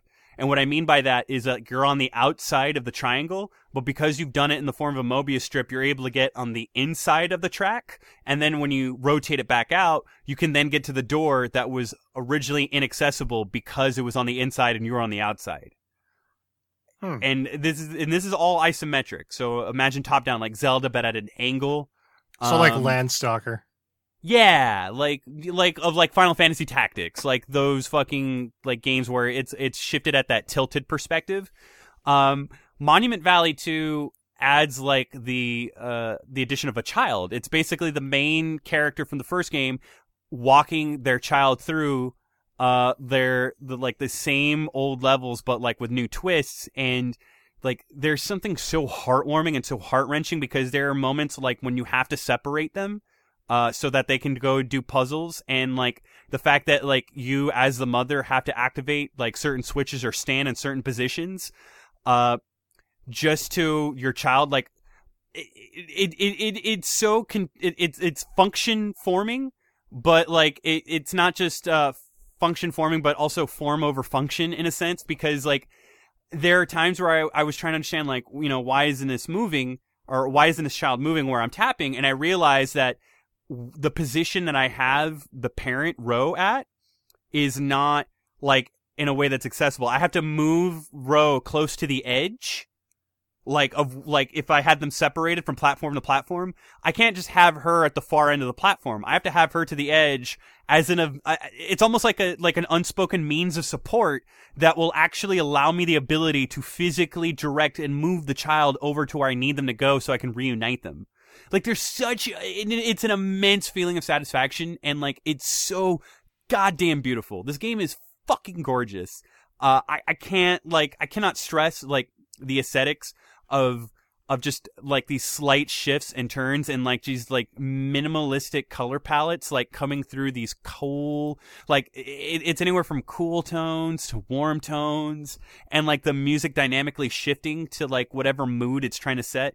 Like it, it- the game is like i think six dollars on ios and android and it's like oh man it is it is so worth it. It's so good. Um i i'm nearly finished but like there there are po- uh, moments like you don't think you're going to invest in something that literally like the like all the text is kind of done from like this third party perspective like it's this third perspective uh, uh of from like a narrative point. So you you don't really see anything that's directly exchanged between the two characters as far as mother and child. It's all just implied though. And the implication and just how everything comes to be it like when something kind of seems like it's going to go awry it's so nerve wracking. Like, and the fact that you're invested to that with with like to such little effect that was actually like shown. I don't know. It's it's fucking insane. You you have to play Monument Valley 2. If there's any mobile game that you play at all, just one for the year, play that one. Um, so I, I yeah, I played a lot of that, and there's going to be a review that kind of details my thoughts more. Um, I also played, uh, and that review is out on the site, Valkyria Revolution, which I think all of us Okay, have so, played like- Valkyria Chronicles. Yeah. So I've been wondering about this myself. How does it compare? Um, it's got a really good story where even then, like some of the exposition is a little long in a tooth, Mhm. but the story is, I I really dig it. Which like all the Valkyria games, if I if you really like paid attention, which granted a lot of that was lented by the uh, the aesthetic. Which okay, so I primarily reviewed it on the Vita, and like there was some backlash with my review because they stated that like some of the criticisms I made may not have held water. But like from what I've seen and played on console, I would disagree. Um, a lot of like the the the the, the, the presentation of the original game like a lot of the like the art styles that they use and and the various uh, techniques that that kind of made it look like a like a storybook brought to life or even a manga brought to life is completely lost in Valkyria Revolution. It's hardly there or it's super downplayed. It's nowhere near to the extent that it was uh, within the previous iterations. So it doesn't have like like that sketchy look to it. It it it barely does. Like I'm Ah. talking like it's it's way more rendered than sketchy, which Hmm. kind of bugs me because like that was a huge part of the appeal. Like even years after, like the fact that, that, like Valkyria Chronicles is out on Steam right now, and like I guarantee And that's still one of the most it. fantastic It's looking games. Yeah, it's amazing. awesome. Yeah. It's Um, basically it's the same version. They- ported that over the PS4, I think. Oh, I didn't even know that. Yeah, I think that's the Um, version that they actually brought over because like it's the same resolution, I think. Uh, but yeah, I've been playing on the place PlayStation 4 for like a while. It's pretty good. and Valkyria Revolution is entirely action based. Like it, it is very much, um, it is, it, it has got like the uh, almost a dynamic of like I would relate to like Monster Hunter, except there's a cooldown time. Like it just feels so sluggish and I don't know, very mindless at times. Like I, I didn't feel So- like I put a whole lot of effort into like my tactics. So they took the strategy out of it. Yeah, no, there's no active point. It's it you. It's free roaming. It's action Huh. free roaming. I don't know what to It's- think of that. it's yeah, it's kind of dumb, dude. Um, like they they incorporate like elements from the previous entries, like the fact that like depending on your platoon that you have with you, um, you can establish like passive perks based on like their like uh whatever bond they might share, uh whether it be like an operative bond based on soldier class or a narrative bond as far as what sort of relationship the two may have or connection they may share within the plot. Yeah. Uh, but aside from that, you can switch between them actively. Uh, kind of like NBA Jam status, just like take over one of them uh, if you want to, so you don't have to uh, just stick with one character. And they all have different play styles, but uh, there's no placement, there's no strat. Like there's a really weird, if not completely useless, cover system right. and like they're like I don't know. I think the most fun like the game gets is the fact that it gets like real musou on you, and it just throws like a fucking like constant number of enemy characters at you at once, and like large characters, and you're just playing crowd control, and you're mindlessly hacking and slashing. Like even with like the boss battles, it it doesn't seem like it does a whole lot. So I don't know. I I don't hate the game. I'm just really disappointed at it like with it in comparison like i feel like anybody who's returning to the the series like expecting what they thought they would get from chronicles and getting revolution uh, they're not going to get it i i think on its own it's okay but like i you know i i want a game to be more than okay but i will say this I'm playing it still and I enjoy it, but only for one reason. I really, really like I like the characterization and I like the story. Like, granted, there's a lot of anime tropes and there's a lot of like, you know, whatever. You're gonna see that those conventions here and there, but there's something about the characterization and how they portray them that's really cool. Um, I think there are times it does get slightly obnoxious when it interrupts like something intense. When you're actually like the one moment you're kind of feeling the gameplay, that's when it uh, interrupts it. But then there are a lot of times where like it'll interrupt gameplay, and I'm like, thank God! Like it's such a it, it it's such a palate cleanser to what was otherwise like real monotonous like fucking sword slinging. Like it, I don't Mhm. know. it That kind of makes me wish they had brought over Valkyria Chronicles 3. Well, like, and even then, like, I'm still kind of getting through two, and two is such a good game, but like, the platform of choice is such a weird, like, I don't know. It's one of those weird things where it was on the wrong plat, like, format. Yeah, like, I mean, it's weird that they went to PSP from PS3. Yeah, I there. So there's that. Um, I've been playing other stuff. In fact, uh, I think I'll talk about two more games. Um, I, one of them I've been playing with Andrew. I, I don't know, uh, Andrew. Have you played it more? Have you played Tacoma? I have not played it yet. Yeah. Oh, so you haven't played it at all? Not yet. Nope.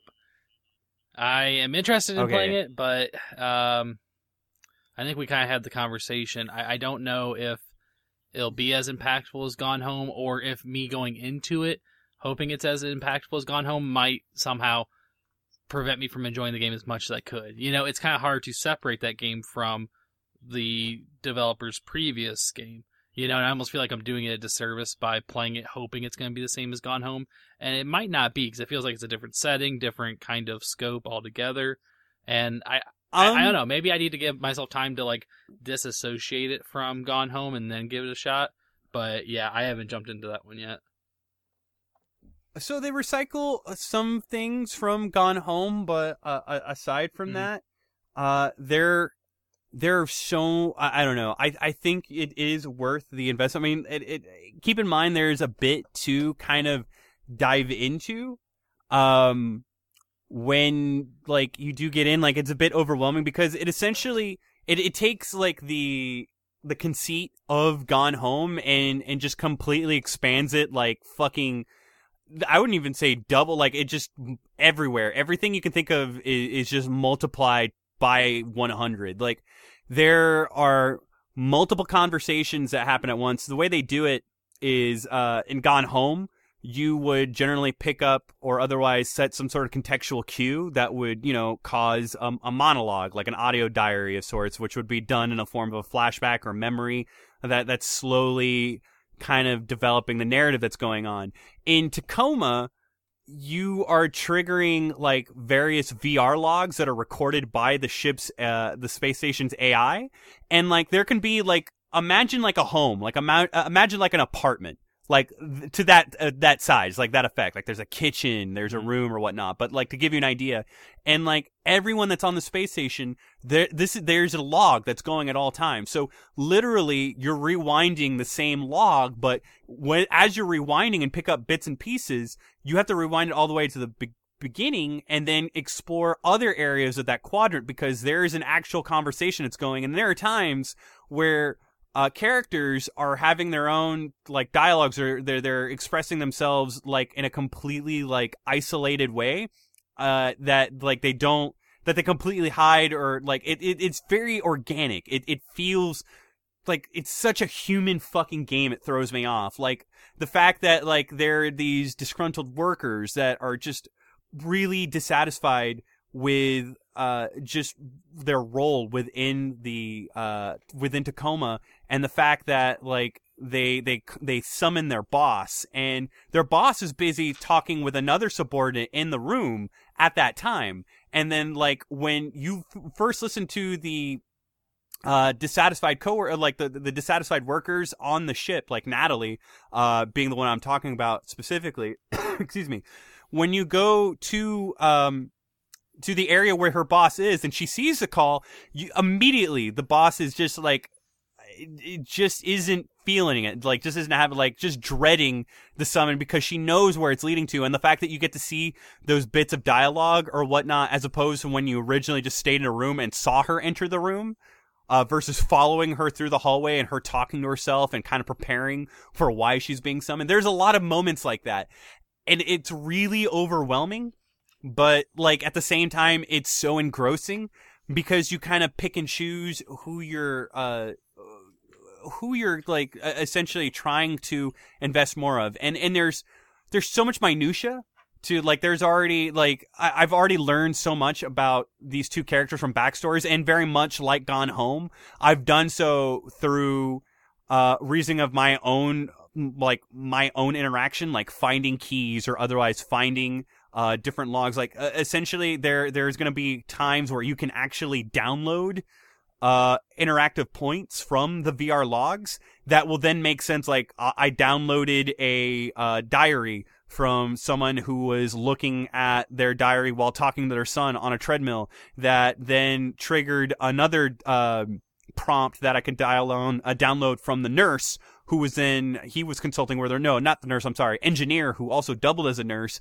that revealed a locker code and then I was able to get more insight on this character because I broke into her locker that was locked uh and was able to get the code because of. It, it it's essentially it's fucking Gone Home amplified, but because Gone Home itself me- uh, mechanics withstanding was such a like engrossing and impactful story about like teen not just teen angst but like identity. Um this game kind of does that too. It kind of doubles down on that but it does so I, I, I would think I don't want to use the word pandering because that sounds insulting, but I think it does so in a in a much more thoughtful way. So I I think you'll really get into Tacoma, and not only that, like it, I mean, if you're if you're gonna go blow through it, it I mean, I feel like I'm gonna near the end soon, uh, but you're gonna there there's definitely some like oh, oh like oh shit moments Yeah. that like I I don't want to ruin, but like I I will say this. I feel like, and, and like, I think this is probably what your worry is, like, you can't repeat Gone Home, and you really can't. Mhm. And like, this game doesn't do that, but as far as that construct and like, kind of doing or telling a story in this manner, I don't think I can play another game like this after Tacoma because it's already done so much that I don't feel like, like, it's kind of set the bar now in a Mhm. way. I mean, it, It- it, it- kind of feels like with so much that you can access, because we talked about this with Gone Home. It took me a little bit longer to play through it because I'd kind of absorb things as I was viewing them. As I got, you know, um, uh, a tape or I found something in the, you know, in the world, I would kind of like dwell on it a little bit longer than I probably should have. Now with Tacoma having so much more to offer and so many things to explore, am am I going to get kind of lost in that by trying to find all these Yes. things? Okay, so You can this this five hour game can turn into a ten to fifteen Yeah, hour whi- game depending on how much which you it care. may because I might be doing that a lot. Like just like trying to like explore every locker, every you know cupboard or whatever's you know part of this sh- you know ship.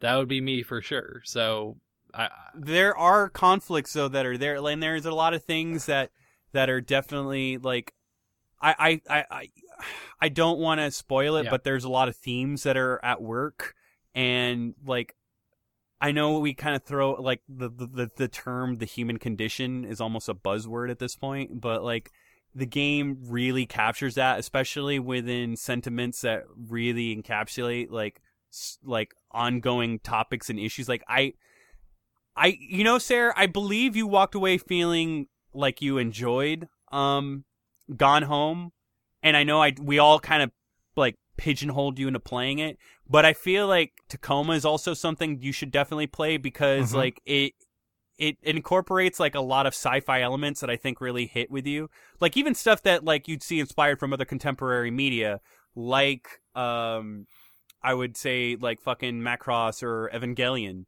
even. Like just certain Both like things that I really enjoy. exactly. Like granted not in the direct correlation that you'd Obviously prob- not. Yeah. No, but like there are certain things like just the main character uh and and the diverse like background that they come culturally and ethnically and kind of like an allusion to what like this game's fictionalized world has led to within like you know 60 years in the future and and like how people conduct themselves like the whole thing is just really engrossing but it's so overwhelming and you want to try to get everything that's going on. And then and then you totally forget that there's a fucking like there's a plot. Like there you're you're there to investigate what took place on the space station that's like suddenly empty that you were sent there that's owned by this employer that like contracted these people and there's like something sinister that's going on that you know is there but you can't quite connect the dots until you further get in and yet you're so distracted by like all these personal developments and these people that you didn't anticipate getting to like divulge yourself into so much but ended up doing that because like everything there is just paced and so intriguing. So i don't know. I tacoma's fucking dope i just don't think they can do another game like it um one last game and then i'm done Uh, I won't talk a whole lot about it, and I don't know. There's actually not a whole lot to say. It's weird. Uh, but Sonic Mania, which uh, officially launched today, we're gonna have a review out. Where we've got some other Sonic videos coming out, um, and we also have a Sonic stream planned, uh, where we'll even do a giveaway of um, Sonic Mania. Damn. So I definitely, Nice. yeah. So we're gonna fucking uh, release more details. Uh, hopefully, you know, by tomorrow or the next day. But I'll, I'll have that already. Um, Sonic Mania is everything that it was supposed to be, and and more.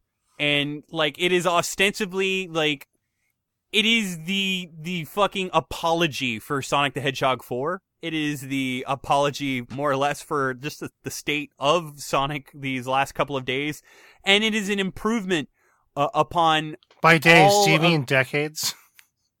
Jesus. Yeah, all right. I I liked Lost World, so sue me. I don't know. Anyway, Right, but the last um, Sonic game that I truly enjoyed was Adventure. yeah, and and even then, like somebody would probably argue tooth and nail over that. Chronicles, yo. Um, yes, what up? Fuck. Um, this game definitely feels like a time capsule, like in- a way that is just so endearing to uh everything that like they they they wanted to achieve. Like so much so that like it, it's weird because from the like perspective of the fact that like people won't who were completely predisposed of the the the Sonic fandom and and just the Sonic nostalgia from the Genesis games will not find this game enjoyable. I completely disagree with that sentiment and I think that uh Sonic Mania is a complete testament to that being fucking completely and totally wrong.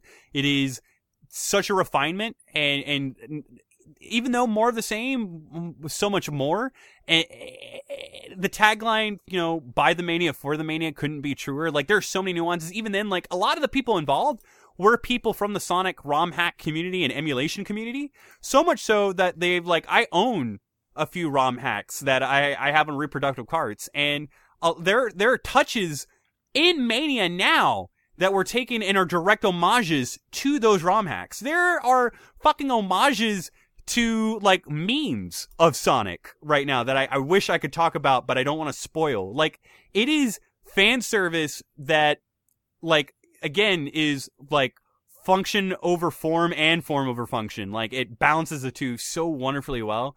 And uh, I love like what really sold me on it when I when this game was first announced and we barely saw a bit of it is uh, Christian Whitehead's desire was to make this a long lost Saturn game. Like, what if the Saturn got its proper Sonic game? And I shit you not, everything about this game just like fucking screams the Sega Saturn. Like, just the way, just the attention they do. Like, it's weird. Like, imagine assets that definitely like you could see capable on a Saturn, and I pretty much guarantee they probably are, depending on like whether or not we'll see like a, a game explain, like fucking tear apart the code of this game. Uh, just upscaled and redone just in effect to give it like somewhat of an HD sheen running at 60 frames. And that's pretty much it. Other than that, it is a game that's very much grounded within like the original fucking media and constructs that like it pays fucking tribute to. It is it is such a wonderful game. Like I, I didn't get to put as much time as I want, but like uh, I will have more and we'll have a review out of it this week. And I recommend anyone, Sonic fan or not, play the game. It's really goddamn fun. And that's that's it for my console. I'm I'm I'm Dunyan Rings. I'm good. Makes me want to play it. I don't know. You need to play it. It's it's very very good. If you like again, you'll love it if you definitely had a nostalgia and a fandom for it. Like you will it. It, it reminds me. Does anybody remember the, the, the feeling that Mega Man Nine gave them? Oh yeah, that was It a good game. yes, that is exactly that is Sonic Mania right there. It's it is the Mega Man Nine effect, and I'm not talking about like Mega Man Ten or any of the like the more pandering titles. I'm talking about like when that first happened, and you just played that, and and it felt like a time capsule had just erupted. Like you you missed out on something from your childhood, and you it, like you almost trick yourself. Like you give yourself this like um like sense of deja vu or some sort of feeling where you almost want to trick yourself into believing that you did play this when you were younger. That's the sort of feeling that Sonic Mania gives. And like, granted, a lot of it is owed to the reused stages, but what they do with those stages and some of the work that's done, th- th- I can go on. There's so much with it, but like it, I I.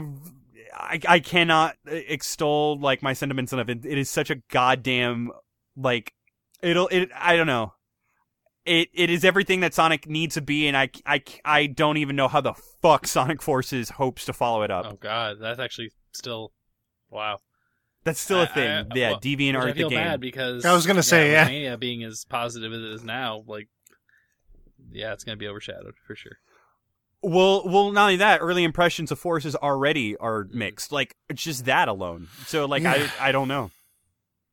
It it they did also like Sega alluded that Mania would like kind of like determine it would influence the direction they take Sonic, which is weird because I don't even know what they're. I think eh, th- these are just for two very different Sonic crowds, and th- that's just the way I look at it.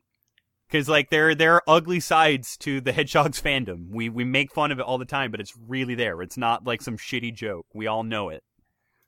But anyway, yeah, that's me. I'm done. Okay, so what about you, Toast? What's been in your Mi- console? mine's always easy because you could just ask me what's not been in my console, and it's usually a pretty longer discussion. Um, I, I did want to make a, a a mention though that one thing I have not been playing, which I'm normally always playing when we have these conversations, is I kind of had a full stop on Destiny. Um, is going to be coming out here mm, in less than a month, probably three weeks. I think is is uh, when Destiny two releases from the time of this recording, and you know we'll kind of talk about it in the topic, but uh, I just figured there's not really much point for me playing it now. I've done what I probably wanted to do in the game, and the sequel's on the horizon, so there's no real reason to play the game now. So I kind of just stopped playing entirely. Um, and even the beta, uh, Destiny 2 beta, kind of came and went as um, uh, since we last recorded, and I played like the strike. I played the story mission. I played a couple of multiplayer matches, and that was it. Just because you know it's cool to check it out and see how it's going to play, but the beta is it's throwaway. It's you know the progress you make in the beta has no real factor into what you're going to do in the game when it comes out. So I didn't want to spend hours upon hours playing the beta. Um, just to you know have the full game come out a couple months later. Oh yeah, the first beta was like that. I still can't believe that. That's such a boneheaded move. But you're also talking about the guy that when they had the demo come out for Bravely Default, I put probably a good 30 hours into the demo. Just because I was such a fan of the combat, I just kept on wanting to play it. So it kind of says a lot about the time I put in the games nowadays. It's just time is limited, so it is it's just hard for me to put time into uh, a beta or a, game that's you know on the cusp of being you know kind of sent out you know uh, to pasture Yeah, with the I new th- one coming I out. think we can.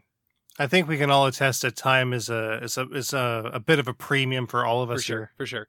Um, but what I did actually get the chance to play, um, I finished up the season three of The Walking Dead, and um, only because I hadn't finished two. It had been such a long time since I had played season two, and um, going into when season three came out, I I kind of just you know watched a quick YouTube re- recap of season two, and kind of wish I would have finished it now because I feel like the impact of season two going into season three would have been more beneficial for me to have played and kind of done my own uh, experience on, as opposed to, you know, how Telltale does now, where they kind of give you the options, you know, a la Mass Effect, where you kind of get like, here's what you can decide what you did in the previous, you know, iterations, and then kind of go on from there. Um, but I did that with season three, and I know we're all kind of burnt out on Telltale games. You know, it's kind of like the same concept, the same engine, the same, you know, the way the game's built, it's kind of all the same. So I kind of went into season three of Walking Dead thinking exactly that. Like this is the same thing as it's always been. I'm, I'm not, I'm not challenged by this game. It's you know, it's the same thing they've always done. Uh, even though I like a lot of their games, I've liked the Walking Dead run. I loved Wolf Among Us. Um, you know, I really like their games, but I definitely felt like, okay, this is more of the same. And through finishing season three, it was kind of interesting because uh, by the time they got to episode four and episode five, they started playing with the mechanics a little bit. Like they started doing things a little differently. Um, and I feel like it's a little too late if they would have kind of jumped out and started doing that with the initial couple episodes, I might have been more engaged in doing the whole season through. But I was kind of happy that they were trying some different things. I don't. It's hard to kind of talk about specifics in a Telltale game because you don't want to spoil the story.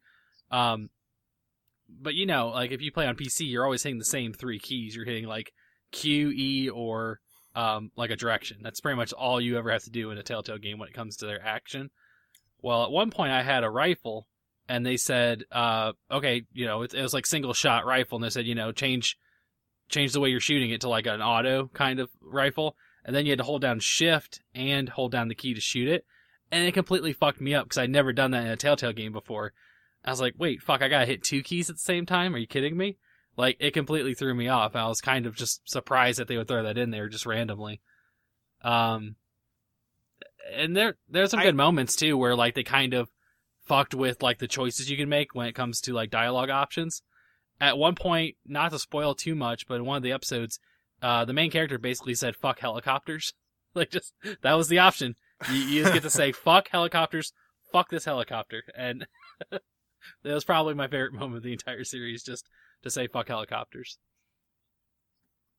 I yeah, I had some mixed moments with that uh, like that game Mhm. myself, and like I was playing it alongside with you, and like I I reviewed like the first half of the Mhm. game, like if those couple episodes, and like I, I think my biggest issue is that like when you kind of take us through the motions and like put players through such a journey to invest uh, in this one character, and then you make this character take a backseat Sure. uh, role that like to in order to give us a chance to like you know view things from an alternative perspective in this new role um you're immediately like fucking that new character and you just are because like I'll never forget uh, and I, and I, and I always take it to heart to anything that I played that involves like character attachment or development, like something, and, and like I, I take it with me in other games because like Andrew's right, something that he mentioned in our Last of Us game club, where like dude, like I'll there are certain people that I'm willing to tear down mountains and people and and like cross places that I know I'll never come back from if it meant for that person.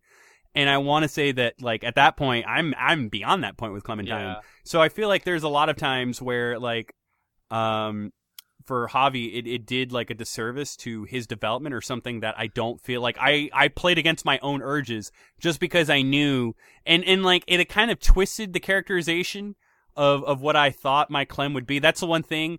It, it's a, it's a really weird animal because like w- no matter what the fuck like see that's kind of what makes me like a little upset because again we talk about like the reward and incentive of people rewarding or or, or people returning to Yeah. a game like you completely skipped out on season two you didn't go through the fucking pain and tribulations that i mm-hmm. did yet i feel like because telltale's algorithms and they want to make it as accessible as possible in effect kind of rendered my playthrough of the uh, season two like kind of almost throwaway or just conjecture because like they had a completely different character direction for clementine to serve the purpose of me now trying to give a shit about this main And- and- and- character which yeah, i'm just like and, and they kind of like you like you said they kind of force um people have been playing it since the original first season.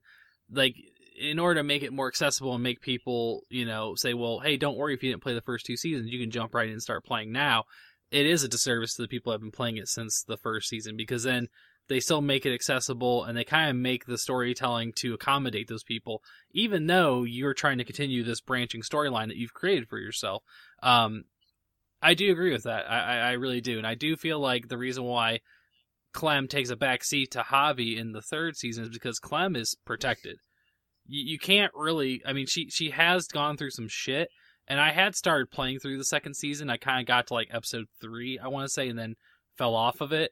Um, but man, I really wish I would have just taken the time and played those like two or three episodes to really.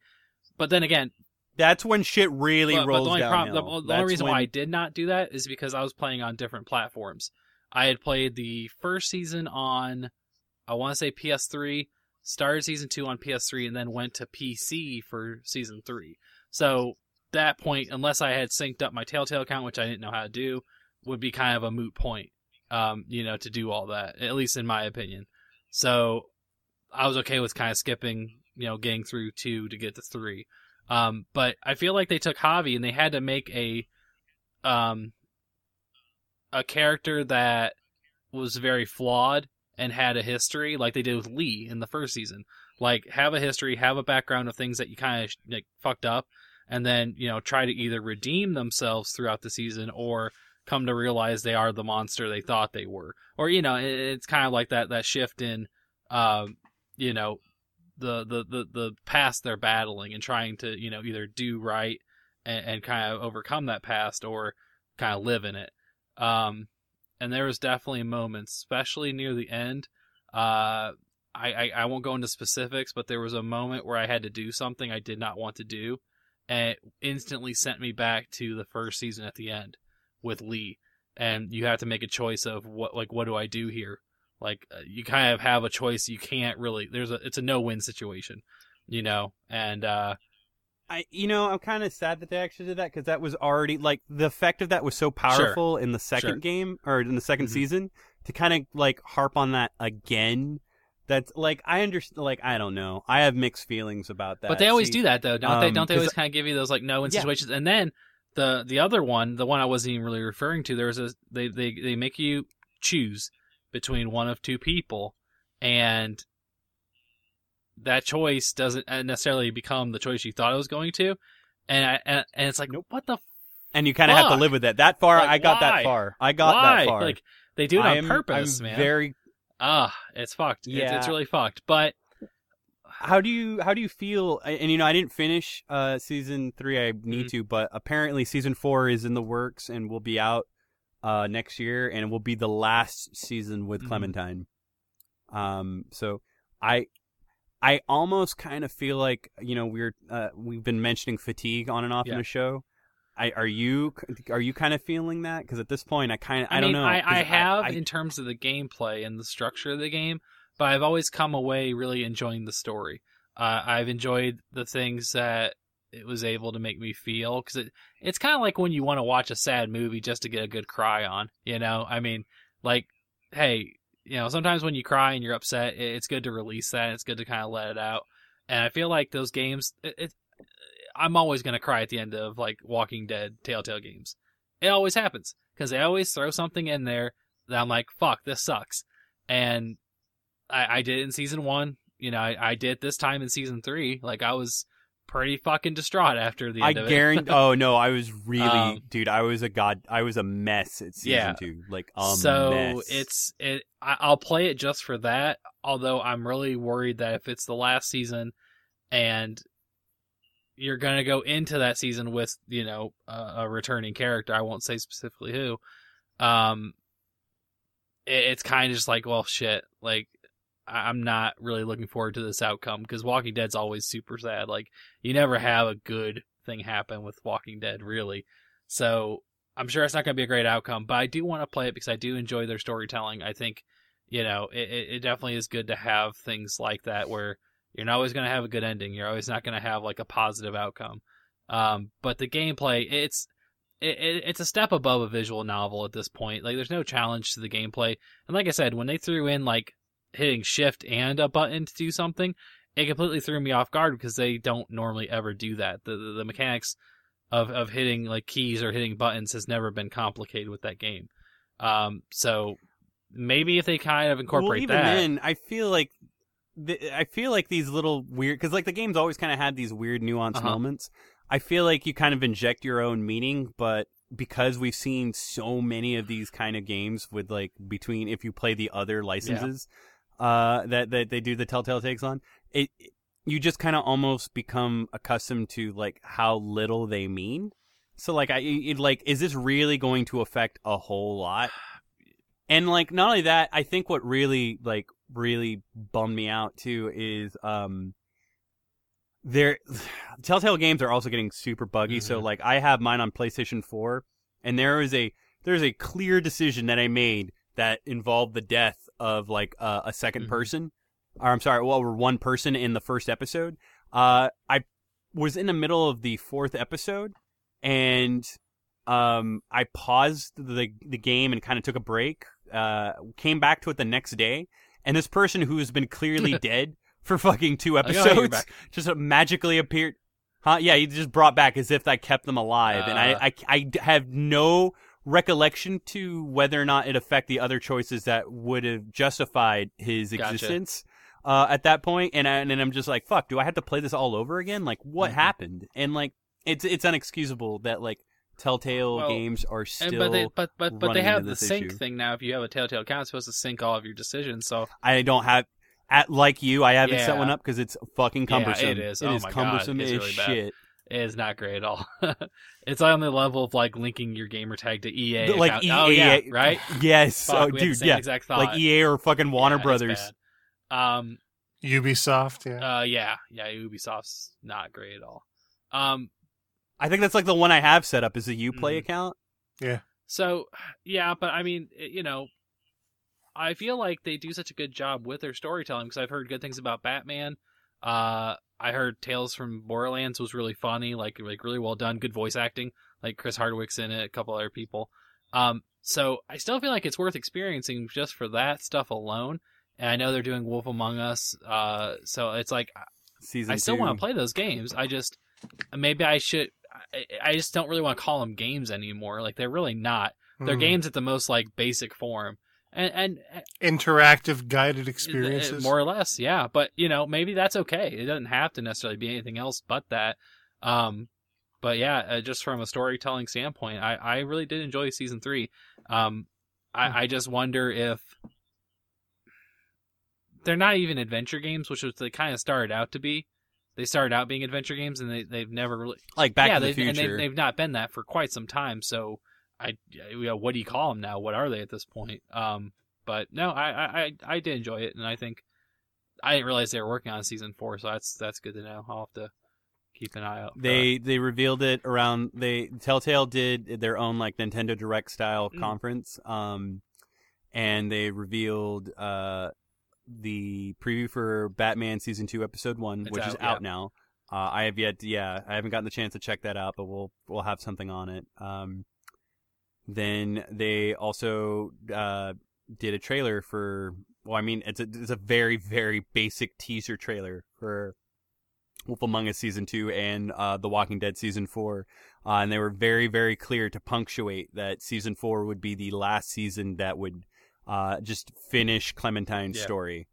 Um, which you know, I, I I'm happy, but at the same time, I feel like I've been kind of put through so much to where like I didn't have the feeling that Clementine was guarded. I totally thought that like this was sort of a weird pass the torch kind of thing. And I don't know, for all we know, that could have been the, the design from the very beginning. And I don't think people really, really, uh, or I don't think Telltale really took into consideration just how much people are willing to completely forsake anything and everything if it at Yeah. yeah. So now it's just gotten to the point where, like they if they want to move on and tell new stories with new people, they need to bring closure uh, with this character and, and, first. and I think they will. I think as you end season three, she gets like a, a reason to do something and kind of you know go into that next season. Like she's she's on a mission. Like she has a very straightforward mission that she's trying to obtain. So I think that will be the goal throughout the next season. And fuck if that shit goes south because I don't know if I'll be able to take it. I think it'll be pretty fucking bad. Um. So, but yeah, I enjoyed it, and that's really all I got to really play. Um, hopefully more at some point in time, but um, we're we're getting into that time of the year now where like we hit end of August, early September. Like shit's like you said, 2017, man, shit's gonna pop off here real quick, real soon. All right. I guess now's as good a time as any to go over what I played. Um, which I, I've been I've been up to a lot lately. Uh, between Bullet Heaven and other uh, reviews like that uh, Retron HD review that I posted. But uh, one thing that I have played a lot of uh, was actually a recent Switch release. Namco Museum finally dropped on the Switch, and man, what a great collection of games! It, it's done. it, yeah, has got it some looks like real exclusive shit though. Doesn't it have like a Pac-Man game that was only available like in arcades? Uh, well, no, only for Nintendo systems actually, because Oh, it's, it's only got Nintendo uh, versions. yeah. okay. Charles Martinet actually uh, does a lot of voice acting in Huh. it. Same, the guy behind Mario. Uh, so Pac-Man Versus is on there along with the original Pac-Man. You've got original Dig Dug. You've got original Galaga. Uh, but then things get interesting with Galaga 88. Uh, you've got Sky Kid on there, Tower of Druaga, Splatterhouse is present. Um, That's Namco? Rolling Thunder 1 and 2. Oh, yeah. really? I didn't know that shit. Yeah. And then I, what I believe is probably the coup de grace on the whole thing, uh, Tank Force, which is a, uh sequel to Battle City. Jesus. I was uh there was this really weird game that I came across at California Extreme, which I totally forgot to mention between this recording and the last recording that I went to California Extreme. We got to check out some other stuff. Unfortunately, uh, Sky Cursor wasn't there. I would have hella talked about Sky Cursor just for you, sir. Um, because it was planned to be there, but it was planned to be there for the Sunday. Uh, we went Saturday. Oh, okay. I Um, gotcha. Um, there is this fucking Pac-Man game that I've never heard of in my life that was there uh, that involved Pac-Man and his dog, um, and I don't remember the name of it. Um, but I don't think there's ever been a home iteration of it where Hmm. his dog basically sniffs out keys for you. While like it's it's weird. I'll have to look it up. But somebody was saying that there's a Namco museum game out there that like currently incorporates it. But I, I've heard really really good things about the emulation. Um, like like people were really fawning over like because isn't elevator action and like Legend of Druaga also on it? Uh, Tower of Druaga, yes, but Elevator Action is actually a Taito game. Huh. What's the game that's like elevator? Is it rolling Ro- action? rolling, What's- Rolling Thunder. Rolling Thunder. That's Yeah, the one- fucking game I'm thinking. Of. One about. and two. Rolling Thunder two is kind of an uncommon one as well. Um, so so the Switch Huh. collection that they have, it was actually it wasn't the arcade, it was the GameCube Pac-Man game that was on that. Yeah, Yes. so I thought that was kind of interesting. Like you said, Nintendo specific stuff being Uh-huh. a part of it. Yeah, uh, Which- I want to say uh, it was like thirty bucks or something like Mhm. that. Which uh, for the kind of games that you're seeing on here and the sort of like obscure ones that haven't had much uh, exposure in the home arena, I think it's well worth its asking price. Yeah, I mean, even then, like I, Pac-Man Versus never got the the play that it should have in that in that format. And I think if you get it, like just having one Switch on like the dock and everybody else playing their copies on their Switch is perfect. That exactly like kind of just enforces everything hmm uh, that they were trying to achieve with uh, Pac-Man versus prior. But even then, all those other games, I, I like, I, I saw it in motion.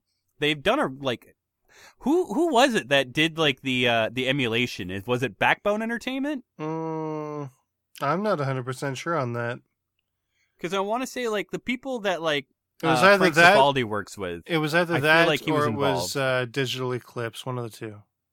Digital Eclipse, that's it, and that, yeah, that's who fucking Frank Cifaldi is involved with. Okay. and because like he also like his last work was done with uh disney afternoon collection which right, was also yes. done really really well um but yeah i've been wanting to grab it and like is it available physically No, uh, it was kind of ambiguous up until its launch. Like on the Nintendo website, it looked like it had a physical release, like you know, box art and all that fun stuff, right? But uh, shortly before the game actually launched, they took it uh, they took it away and put like a more generic icon in there. I was searching up and down like Play Asia and Amazon and EB Games and like you name a retailer, and I was looking for this physical version, but it never happened. So I'm like, well, okay, it's supposed to be out at the end of the month, but uh, nothing in terms of like pre-orders or uh, or release dates or this and that. And then it just kind of dropped on the day it was supposed to, and it turned out it was digital only, which is a bit of a disappointment. But at the same time, it's a game that I don't think I'd ever want to be without. So having it always on the system, and it's not a terribly large download either. It's only like one gigabyte. But um, yeah, it's it's a small download for sure. well that's relieving and it's $30 About that, yeah. What's really cool is that it incorporates online leaderboards as well. So I'm top 30 in Tank Force and top 20 in Galaga 90 or Galaga 88. Typically speaking, when I you know place again and again. Um, the only problem is that there are a few cheaters that found their ways onto the board. So if you see a score that's like 99,999,990, those are cheaters, uh, especially where it's like that score in stage two of many games. Um, so as far as I'm concerned, take your place and subtract the amount of people that have done that, and that's your true place, your true ranking. Yeah, I was about to say that like that's the one thing that's a little disappointing with the Nintendo structure. So for like example, uh the Sonic Mania Street Date broke So uh, Sega was immediately quick to like lock uh, a lot of the digital codes that may have been in the collector's edition to pre-order. Um, but the Nintendo infrastructure doesn't work like that, and there's no like there's no way to really ban your account that I that I know of. I think there is, but like Nintendo wasn't exactly going to take action over something like that. So a lot of people got to play Mania early just by playing it on the Switch. Hmm. Like people that aren't reviewing it, just like Yeah. fucking yeah so like it it is kind of a bummer that uh there's still ways to exploit uh that infrastructure and do so in a way that like just feel it, it i don't know it feels No, it's really just like mobile games too. Like remember Super Hexagon? Yeah Like that was a great game, but I mean, there were people that had times that were longer than the universe has been a thing. So jesus I, did. not- I did the math. well um Four point five have to- billion years. Yeah, right. Come on. is that really like on a fucking leaderboard for I'm not even. I'm not even shitting you. This is a real thing. i'll have to look that up that Yeah. fucking sounds stupid Mm. W- what else have you been playing bud Uh oh well, one thing I wanted to mention about this uh, collection too is that it actually has vertical screen support. oh so you can play things in tate Exactly. Yeah, especially like Galaga 88, nothing better, right? But here's the coolest part. Uh Hori has made a stand for the Switch that allows you to charge it while you're playing it in tabletop mode, right? Hmm. Thing is is that the st- the same stand can be used just to flip it uh flip it onto its side on the go. And there you have it, Tate on the go, mini Tate. I think there was actually like a machine. there there yeah there was a little mini arcade accessory where you can actually plug it in that way.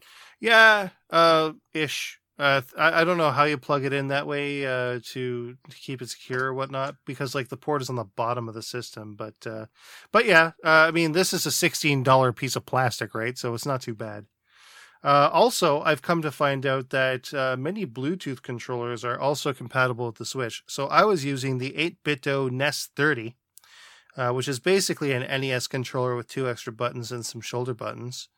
Uh, and while it lacks a home button, it does the job for retro style games such as the ones that you'll find in the Namco collection. Um, I've been playing a couple other games too. Like I downloaded the latest uh, Neo Geo ACA titles, um, most notably uh, Sonic Wings 2, which over here would have been Aero Fighters 2. And uh, yeah, it's it's legit. It's pretty good. Although I'd prefer playing it on the Neo Geo CD where it's got the the um, the Red Book uh, audio. Uh, the ACA version is just the um, the the cartridge synth, which isn't quite as good, but it plays really well. Um, so that's pretty good. They also released Strikers 1945, like the first Strikers 1945 on the Switch as well, which once again has a Tate mode, which allows you to sort of play it uh, in a vertical orientation. Uh, and I mean, yeah, it's it's Strikers. Apparently, they're coming out with Strikers 1945 two and three uh, at at a later time. So I'll be there to buy those. They're cheap. They're like eight bucks. So I'm not exactly saying no to those. Um, there's also another one that came out with that I haven't picked up yet, but I might on Friday called Gunbarich, which was kind of like a uh, it was an arcade game done by Psikyo, which were the guys behind Strikers and Gunbird, as it turns out. Uh, and actually, one of the characters from Gunbird is in it, Marion. She's a the broom riding witch, and basically, it incorporates like top down shoot 'em up action with puzzle game and action elements. So, like, think Gunbird meets like um, Breakout uh, with a dash of like Puzzle Fighter, and that's more or less what you've got for Gunbarich. So I I don't know much more outside of that, though. I'll report back once I've uh, gotten some That playtime sounds in it. frustrating. It does, but it probably works good. It probably works well Yeah. enough. And for t- for like ten bucks, I won't say no Mhm. to that. That's that's fine. Um, finally, like PlayStation Four, I've been playing a few games on there. I got Mega Man Legacy Collection two, and considering it's, that it's- because I I know you can find the first one relatively cheap, so I was almost considering getting Mhm. both. But I've never been huge. I- on I Mega would do it. But I, I think it, having like this definitive collection throughout, if you had one and Hmm. two, I think would be kind of cool. well, there's a couple reasons maybe you should get this one Okay. too. Uh, never mind the fact that Mega Man Seven is over hundred bucks for its cartridge only iteration. Okay. Um, but it's uh, it's obviously it's uh, emulated once again by Digital Eclipse. Um, you also have full language support for multiple languages. But what's cool is that when you when you choose certain languages, everything else gets changed over as well. So, uh, in Japan, Mega Man was called Rockman, and if you change your game settings over to Japanese, the catch is that everything has to be Japanese. Though. Okay. Uh, when you switched it over to Japanese, everything changes over to Rockman. So what was Doctor Um, Wily called? Uh, Dr. Wily was Wily. it was actually Wiley Hakusei. Wairi Hakuse. Yeah, that would be Doctor Wily in Japanese. Um, and yeah, I mean the Japanese audio is intact with Mega Man Eight. Um, so in Metal Ma- in Mega Man Eight, of course, uh, it has a subtitle in Japan, Metal Heroes. Um, so yeah, it's it's really cool that uh, the full language support is implemented. Unfortunately, there are a couple of issues with the games that I found, like Mega Man Seven, being that it's a, an emulated Super NES game. There are going to be some audio issues, as is the case mostly with uh, with a lot of Super NES uh, emulation. But it's close enough, I would say. It's passable for me, and I'm a pretty big Mega Man Seven snob. Um, with Mega Man, what was it? Mega Man 8 is not the definitive version, though. It uses the PlayStation version, so it's missing the two special bosses. Uh, and also, uh, especially when playing in Japanese, the stage music for, I believe the stage music for, um, uh, Tengu Man is the worst version. Uh, so so why why don't they Of- get the two bosses in eight? Is it like a licensing thing that they couldn't get that? it was actually a Sega Saturn exclusive. Oh. So if they like they they could have used the Sega Saturn version, I suppose. But They really could have. I I think Sega just still retains it because it, like Mega Man 8's already been released. Like I want to say Uh, three Powered times. collection or whatever it was at some point, wasn't it? Yeah, there was Hmm. the well, there was the anniversary collection, the powered up collection. Um, I also think well, wait, powered up. What do you mean? The, is that PSP one? Or that? Or, no, no, oh no, that's something powered up is the remake of the first one. Hmm. Really? Yeah, hold on, then it's Oh. only been released Huh. twice.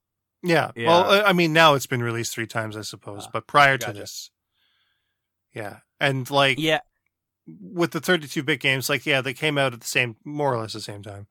Uh, but the Sega Saturn version had extras that the PlayStation version didn't. Uh, to make up for that, the PlayStation version, I believe, in Japan had an art book that came with it.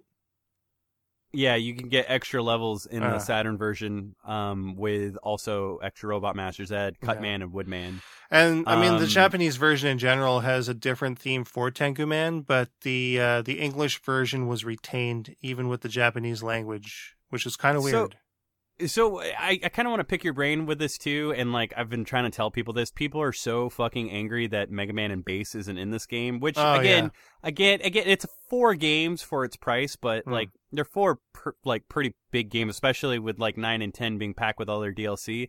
I don't. Mm, do you really think that like because Digital Eclipse would have used the GBA port? They would not have localized the fucking. They would not have done the localization for the no, Super I, Famicom th- copy. I think they would have done it. I mean, it's a pretty straightforward thing. Just change the text and away you go. But um, here's the deal. Like, I mean, it's all it's all been done for the Game Boy Advance, so it's just it's all the translations finished. But I f- Um, see, like, I feel like w- what would have happened if they had gone that route is they would have tried to just upscale the fucking GBA port, which would have been near impossible for high def display. Well, yeah, I, I get what you're saying, but I, I honestly do believe they would have used the Super Famicom version. But that's beyond what I think is the main issue with Mega Man and Bass uh, on the whole. Uh, Mega Man and Bass, I think, was co-published by Nintendo in the very beginning.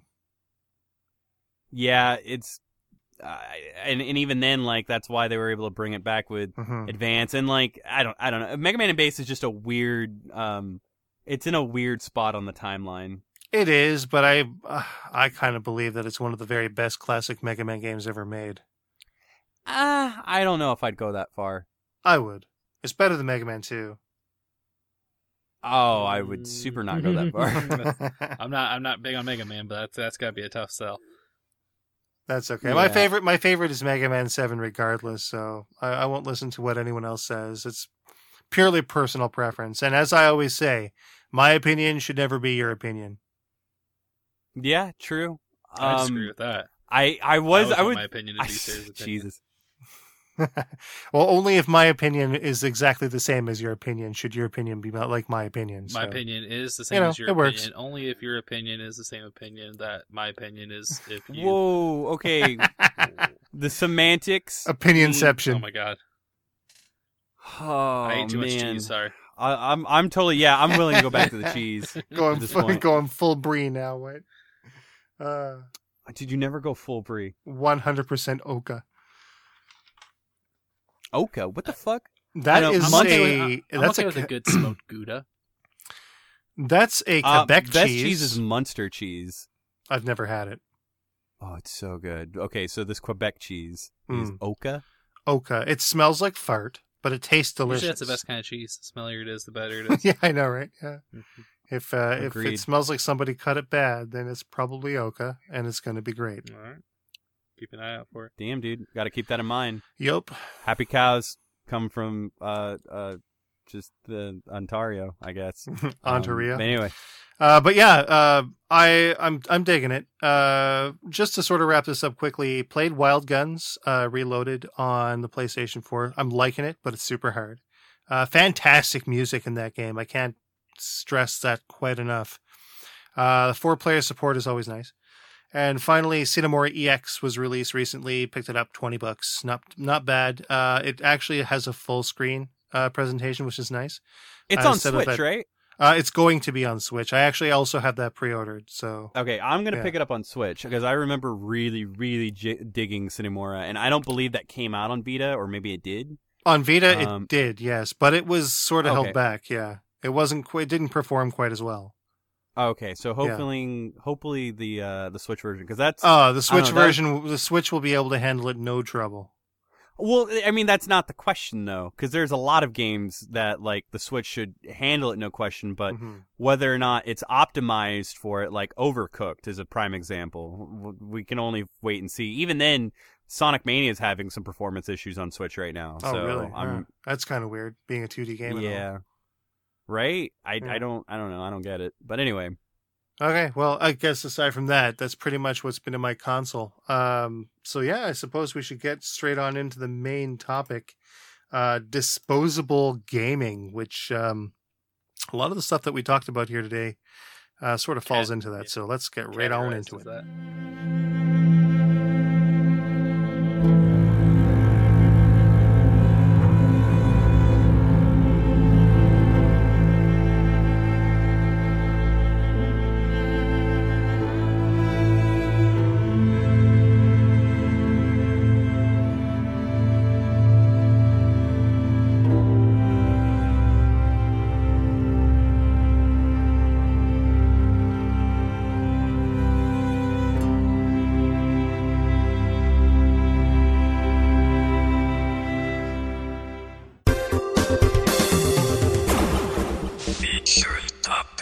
Okay, so uh, Sarah, when you mean disposable gaming, do you, are you saying I can go to like to the camera shop and then I can use it like 20 times and then just throw it away? just throw it away. Well, sometimes, yeah. When you think of it, uh, how many how many games do you play all the way through twenty times?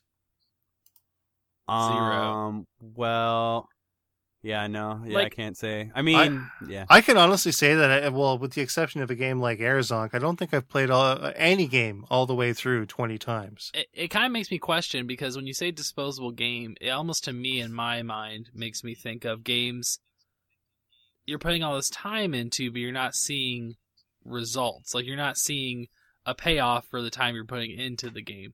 To me, that's what is constituted as disposable. Like you play it, and then you kind of just like you said, like you kind of throw it off to the side. But like I don't know. I, I guess when you kind of brought up the topic, I started thinking about mobile games almost instantly. Like because I feel like, but I'm not big on mobile games, right? Like I know, like you know, you both play mobile games. My phone's not really built for gaming, so any kind of game I get on my phone, I'm gonna think is disposable because I'm not really worried about my progress. I'm not really playing it, you know, on a routine basis to get you know a lot out of it. So Uh, but I agree. There's a lot of games that really emphasize that like principle. Yeah. Like think about like the robot unicorn games. Yeah. Like I have absolutely no reason to play any of the older robot unicorn games after three.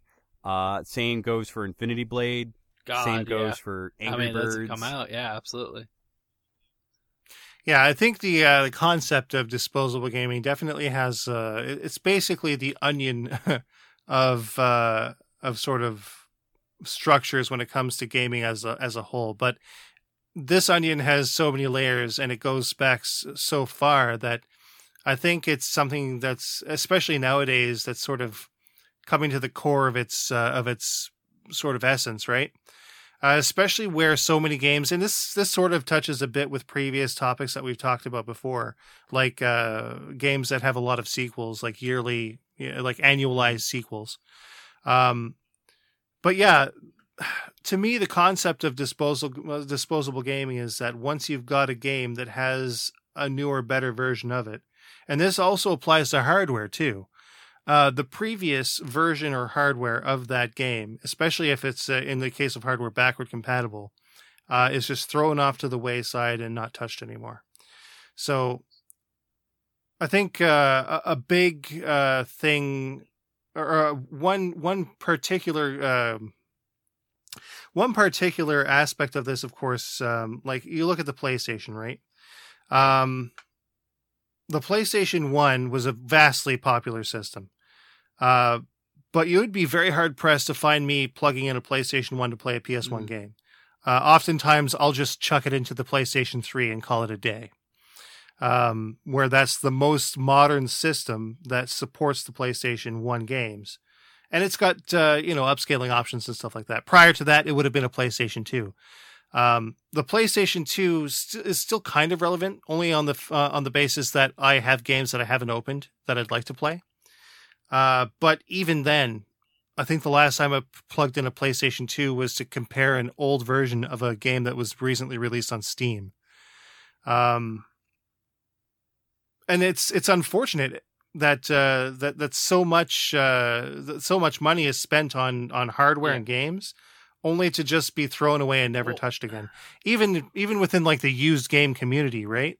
Uh, Well, I mean, pre-owned that's games. kind of been that's been the nature of the beast of video games. Like, God, since the beginning, yeah. it kind of like I I think though that like more or less so in in terms of like essentially unifying or otherwise delivering everything into into something that that is just uh one machine just one unified experience i mean that kind of puts everything in a pers- perspective Mhm. disposable like True, I- true, but there's also like like I said, there's merits to previous systems as well. So like, there's going to be games that you can only play on, say, I don't know, the NES, for example. Uh, there's, you know, just not any other way to play a game like I don't know, Crisis Force, or like I think.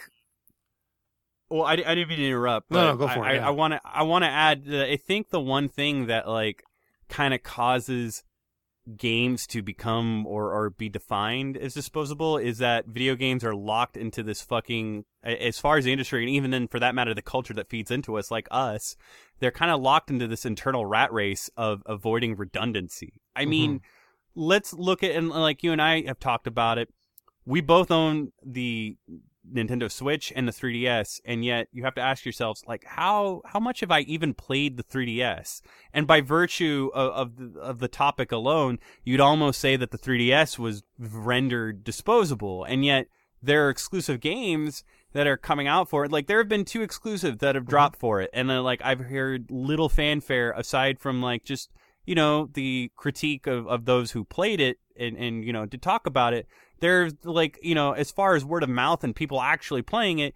It it's still it circles right back to their Switch. I don't think anybody's fucking played Hey Pikmin. I don't think anybody's played Miitopia. It, it, they may have been like fun distractions, but to think that like I, I know people who have, and I get what you're saying, but I think in the in uh, when it, when it comes down to handhelds in specific, they're probably the most susceptible to it.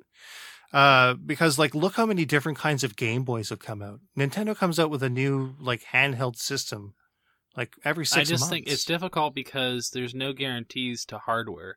Um, you know, they're so all over the place with how their hardware is supported.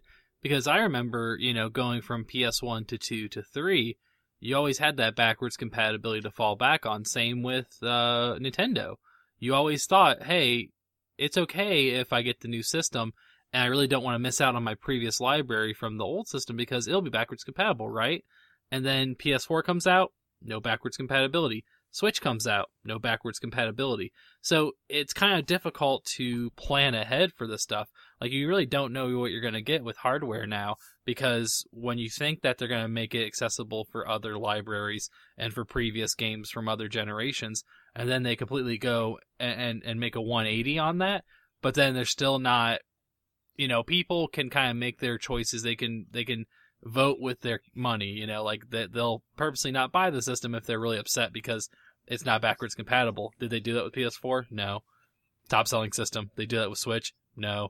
Like crazy selling since it came out. So it's and if they know that going into the hardware development and they can sell the system and, and get away with it, then having backwards compatibility and having that access isn't always a guarantee now. But then you have the flip mm-hmm. side, Xbox One doesn't sell as well. Then we're getting all this crazy amount of backwards compatible games you can get from the 360. So it's it's really so hard to really know if your hardware and your library is going to be disposable because it can have new life on the new system, but only if the hardware manufacturer allows it. And you never really know what you're going to get when it comes to that now. It's not a guarantee anymore. Hmm There's also like um, when it, when talking about again like the handheld Mm-hmm. aspect of it, uh, the newer hardware, um, sort of a quandary, and I'm guilty of this, right? Uh, uh, all too many times when uh, when a new version of the DS or the the Game Boy or, or what have you would come out, uh, the number one thing, the the first thing that would come out of my mouth would always be, "Oh my God, now I have to buy another one of these systems." But it never sort of crossed my mind that I didn't need any of the previous versions. I could have just traded those in. Uh, now it's obviously too late to do that, right? So I've got 30 handheld but then, of systems. course, you get the collector's edition, the special edition. You don't want to part with something like Yeah. that, you know? You might be right, but I mean, outside of a collector's edition console, like none of my handhelds are collector collector's editions, except maybe Hmm. one, and I'm thinking of selling it. Is, is it the Persona But- one? Uh, no, it's actually the uh the 25th anniversary Game Boy Micro. It's worth like 500 Oh, bucks, damn. dude. Well, that's not a bad Yeah. idea. It's a, that's a lot of money. That could be a Oh, Framemeister. You said everything you needed to say. Game Boy Micro, sell it. So Framemeister's where it's I've, at. I've got two of them, right? So, Yeah.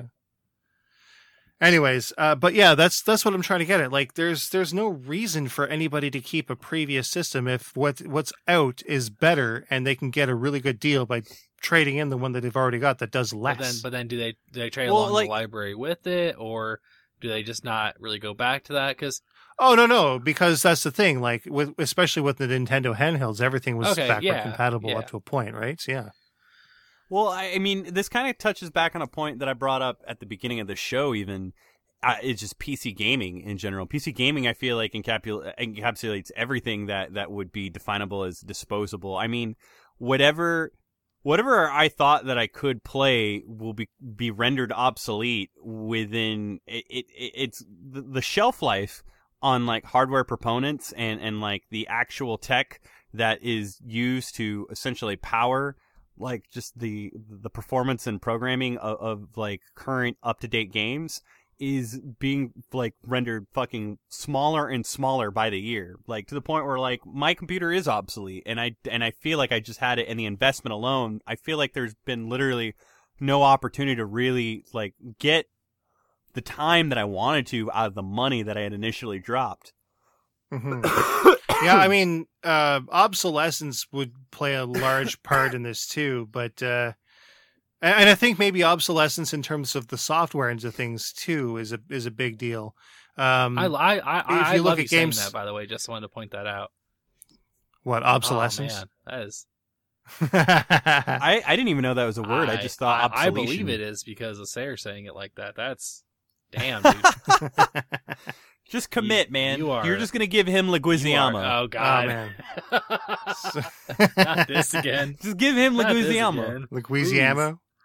Oh, okay. Sorry. Go ahead. But yeah, uh, there there's hardware obsolescence, and that's a big part of like especially the older Mhm. stuff, right? Uh, but software obsolescence is also another sort of uh, aspect here that maybe not a lot of people think of. It's easy to think, oh yeah, I've got this game and I'll have it forever, especially in the in the case of people that uh, quote unquote collect physical media. Um, but you look at games like Call of Duty, right? And every year a new one comes out, and it more or less renders the last iteration obsolete because the crowd will follow the newest Yeah. trend. Uh, with exception, like I mean, in the case of like the Treyarch games, they they sort of hang back with the latest Treyarch release and don't go because to the next of one. zombies and more popular modes. But at, at, Exactly. At, at But least the- even at least the then- campaign's like you know its own separate entity. Like you don't necessarily have to move on if you're just playing the campaign. Hmm. Like I feel like sports games are more, uh, uh, you know, in violation of this because with sports games, it's, it's a roster yeah. change every year. Like they say they change mechanics, they say they change the gameplay, but ultimately it's just a roster change. That's really all you're getting. It definitely is, yeah. Now, uh, your point is definitely valid. There's obviously that that campaign, but the the truth of the matter is, is that a lot more games nowadays just simply have. It almost seems as if the campaign is tacked onto the Oh, sure. multiplayer. So with, with the with the central focus being the multiplayer, uh, that's what makes more and more games disposable Mhm. nowadays. Just play it until the new one comes out, then pitch it, trade it, do whatever you want with it. But uh, you're going to be gone the next game anyways, and you're only very rarely going to go to the previous True. one. Especially, especially with a lot of multiplayer maps and stuff being Oh remixed my into God, the newer yeah, games. They like redo classic ones for the game that's already like been Hmm. out, and they're doing it again for another game. Yeah, like Black Ops Three, for example, had that entire classic map pack for zombies that was made for. Mm-hmm. but it. let me let me kind of throw this at you because I feel like because of that, because of this disposable gaming kind of situation that we're seeing with a lot of your AAA titles, a lot of your yearly entries, you have seen the rise of games as platforms. It's become a big thing lately. Like Hmm. you have your, you know, your PC mainstays like your World of Warcraft, uh, your League of Legends, Dota, Counter Strike. A lot of these games are probably not going to change or come out with a sequel anytime soon because they keep on adding on to the core game to where it is its own platform. Um, and we're seeing that now with I know Street Fighter V has come out and said that it will support the base game with DLC content, new characters, balances. Um, I, I know you know there's like Street Fighter is the main one that pops in my head, um, but I know there's others that kind of are going to adapt this. You know, this one game comes out and then you add on to it. Now, do you feel like that's Mhm. disposable with the DLC content, or are they trying to go past that by giving content to an existing game? I think it all depends on how popular the game gets, if I'm totally Okay. honest. Like, I mean, adding on to it, yeah, it's not really dis- disposable because it's it's persistent and it's it's additive, right? Uh, like, Like Overwatch is another one where not only do you buy the base Yeah. game, but it's content and it's free content, so even better. exactly. Now, when that starts getting, you know, consistent upgrades and and new versions that you need the new disc to play, right? As as soon as you, it requires new software to play the game, and it's better than the old software, then the old software Absolutely. falls off to the the the wayside and it becomes Okay. disposable. Yeah, which which I think would have to happen. I feel like eventually over time they would Mhm. have to release a There's a definitely new a- new like you know physical form of it. Yeah, there, there's definitely a place for it, but it's kind of interesting to see how, like, with, with so many games being so like each other with minor, uh, mi- minor changes and and you know very slight variations. Like you look at old games, you've got Super Mario Brothers one, two, and three, each vastly Radically different. Yeah, N- absolutely. None of them disposable from each other, but yet they're they're still part of the same series. You know what I mean? It's it's kind of it's kind of a shame that most that more and more games are becoming less like that. Is is there And a game with- now that you can think of that does that where it's it's a part of a series? Maybe with the exception of like Final Fantasy or something like that. Is there another series that can come out with radically different No. games but still be a part of this core like series? Maybe not. I mean, I mean, there's Dragon Quest and stuff like that, right? But that still falls within sort of the ideal behind Final Fantasy too. It, it, it, I mean, just Um, even Japan that's then, there's it? like Musou games. Oh, that's a good one too. Actually, the Musou games. Oh, like uh, how many Dynasty Warriors do you want? Right? There's no but way. see, here's the th- there's no way you'd play Dynasty Warriors two today, right? You'd play Dynasty No. Warriors eight. but then but think about like the fact that I want to play Hyrule Warriors, or maybe I want to play Dragon Quest Heroes, or maybe I'll play Gundam. But aren't those the same Warriors. game, I just mean, a different they're- skin at that point? Yeah, but those appeal to very specific fandoms Okay. too, right? So th- th- I would say that uh, that falls within like cross uh, cross collectability, I guess you could call it, right? It's a game within uh, a fandom's subset, but it's a different genre. So it's going to appeal to certain people. Those ones, the one-offs that are that are from like a larger series, are less likely to become disposable because they appeal to one specific Which is fandom. why everyone should play When you've got a- Cerberus, yeah, exactly. number right. one. Or or like all of the Final Fantasy VII spin-offs. Oh, Play them all and then que- then question your life. But uh with uh with like you say Musou though, right? And and Dynasty Dynasty Warriors is a perfect example though that you can have installments that are not disposable, but the main series is completely disposable. Cuz like there's like eight main titles and then like what half of those have extreme legends? Yeah Samurai exactly. S- same with Oh, samurai warriors. Samurai warriors is exactly the same thing right?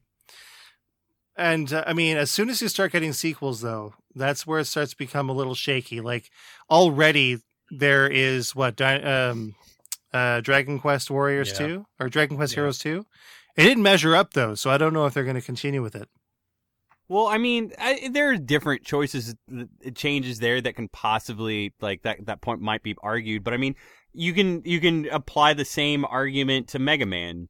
I mean, Oh, definitely. Case in point, but mega man is a little different too because yeah, we don't have a new Mega Man game. Well, yeah, that too. But I mean, look between like obviously the first six are going to have very similar like visual and sound aesthetics, but each level is so expertly made that I think the previous games still have merits.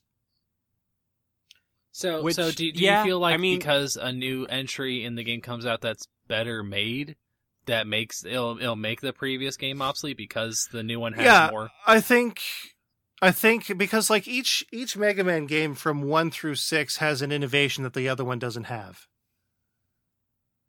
When you think of it, like a, a really good innovation, one that's worth making it play uh wor- worth making it looked into, but where the previous one is still worth it because uh the uh the design choices in place make it one that uh th- that differentiated enough. You know what well, I mean? and they're also right? not they're not in So, the like- mentality of like churning out another one every year. Like Mega Man games didn't come out Hmm. every year. It wasn't an annual franchise kind of a thing either.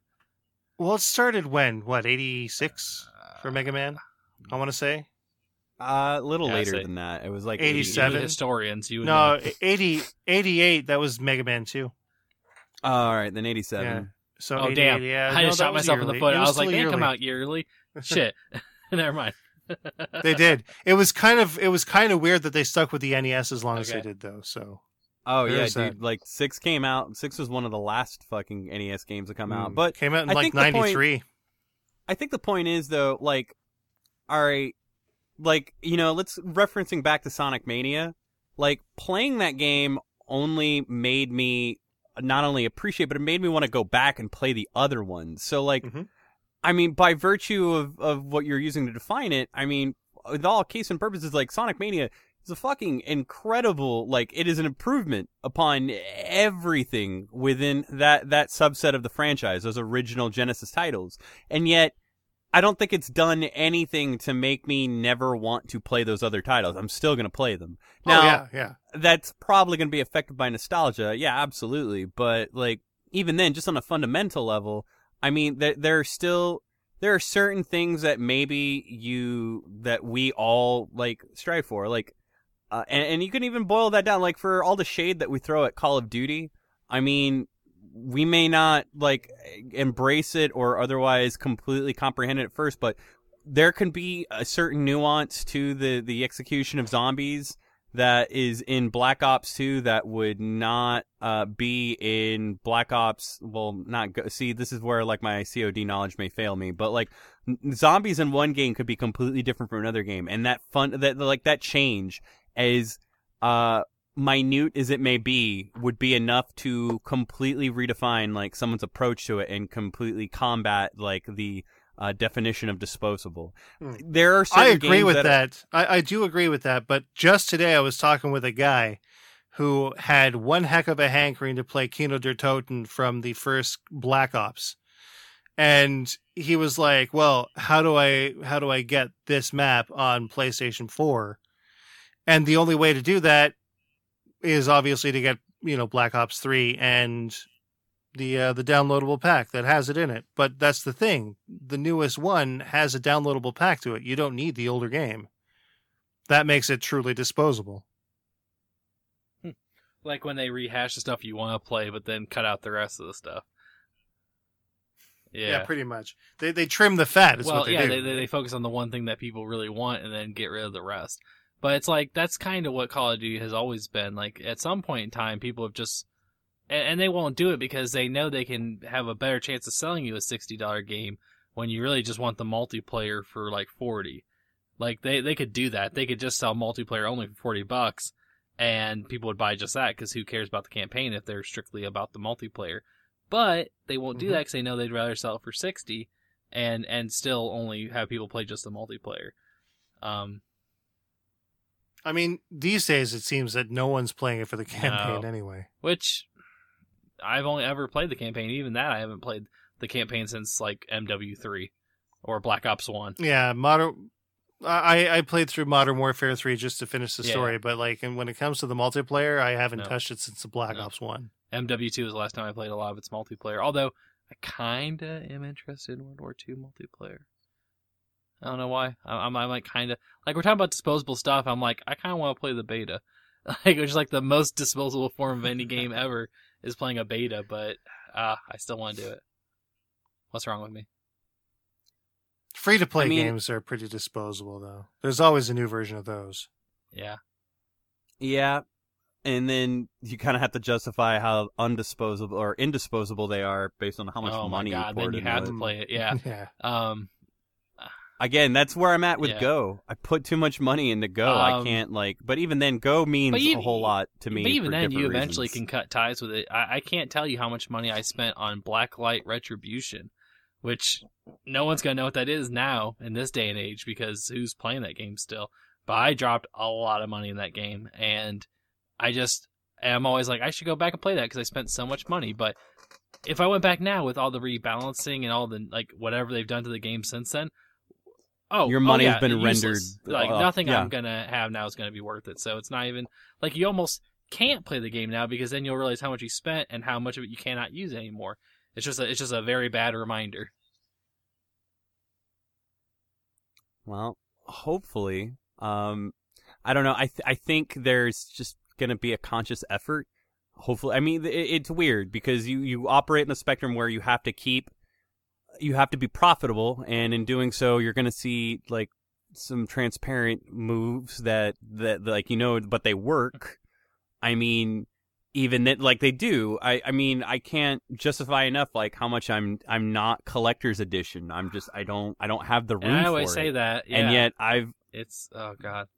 and th- and then like we you know we've probably done the first uh, we yeah we've done the very first unboxing we've ever done for PPR and like there's other stuff too and like I I don't know. It it just depends like when there's a concentrated effort that can that can definitely justify the the cost and it's something that you can I think the the the definition of disposable in my personal opinion if I were to contribute anything more is it I I think that that is entirely up for the argument of subjectivity like uh you know honestly Andrew while blacklight may be it, it may be obsolete now and there may be no point in jumping into it at that time and at that place that you did spend the money and did invest the time i mean you have to think about the hours that you did Mhm. get out of it and what those hours personally mean to you i mean and whether or not the, you'd you'd rather trade Well, them sure. back uh, or, And a or lot of what times they mean you have to kind of have that argument of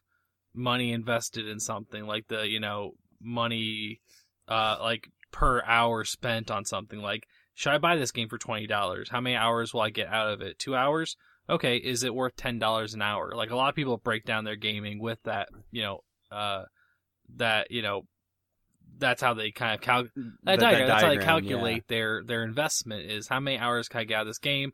Is it worth X amount of dollars for that? And then you have people that compare it to watching a movie. You spend ten dollars to watch a two hour movie. Is that worth it? And and that's a lot. And I, I kind of do that a lot as well. But ultimately, it's like you said, if the experience was worth the investment, then there's no real problem with that.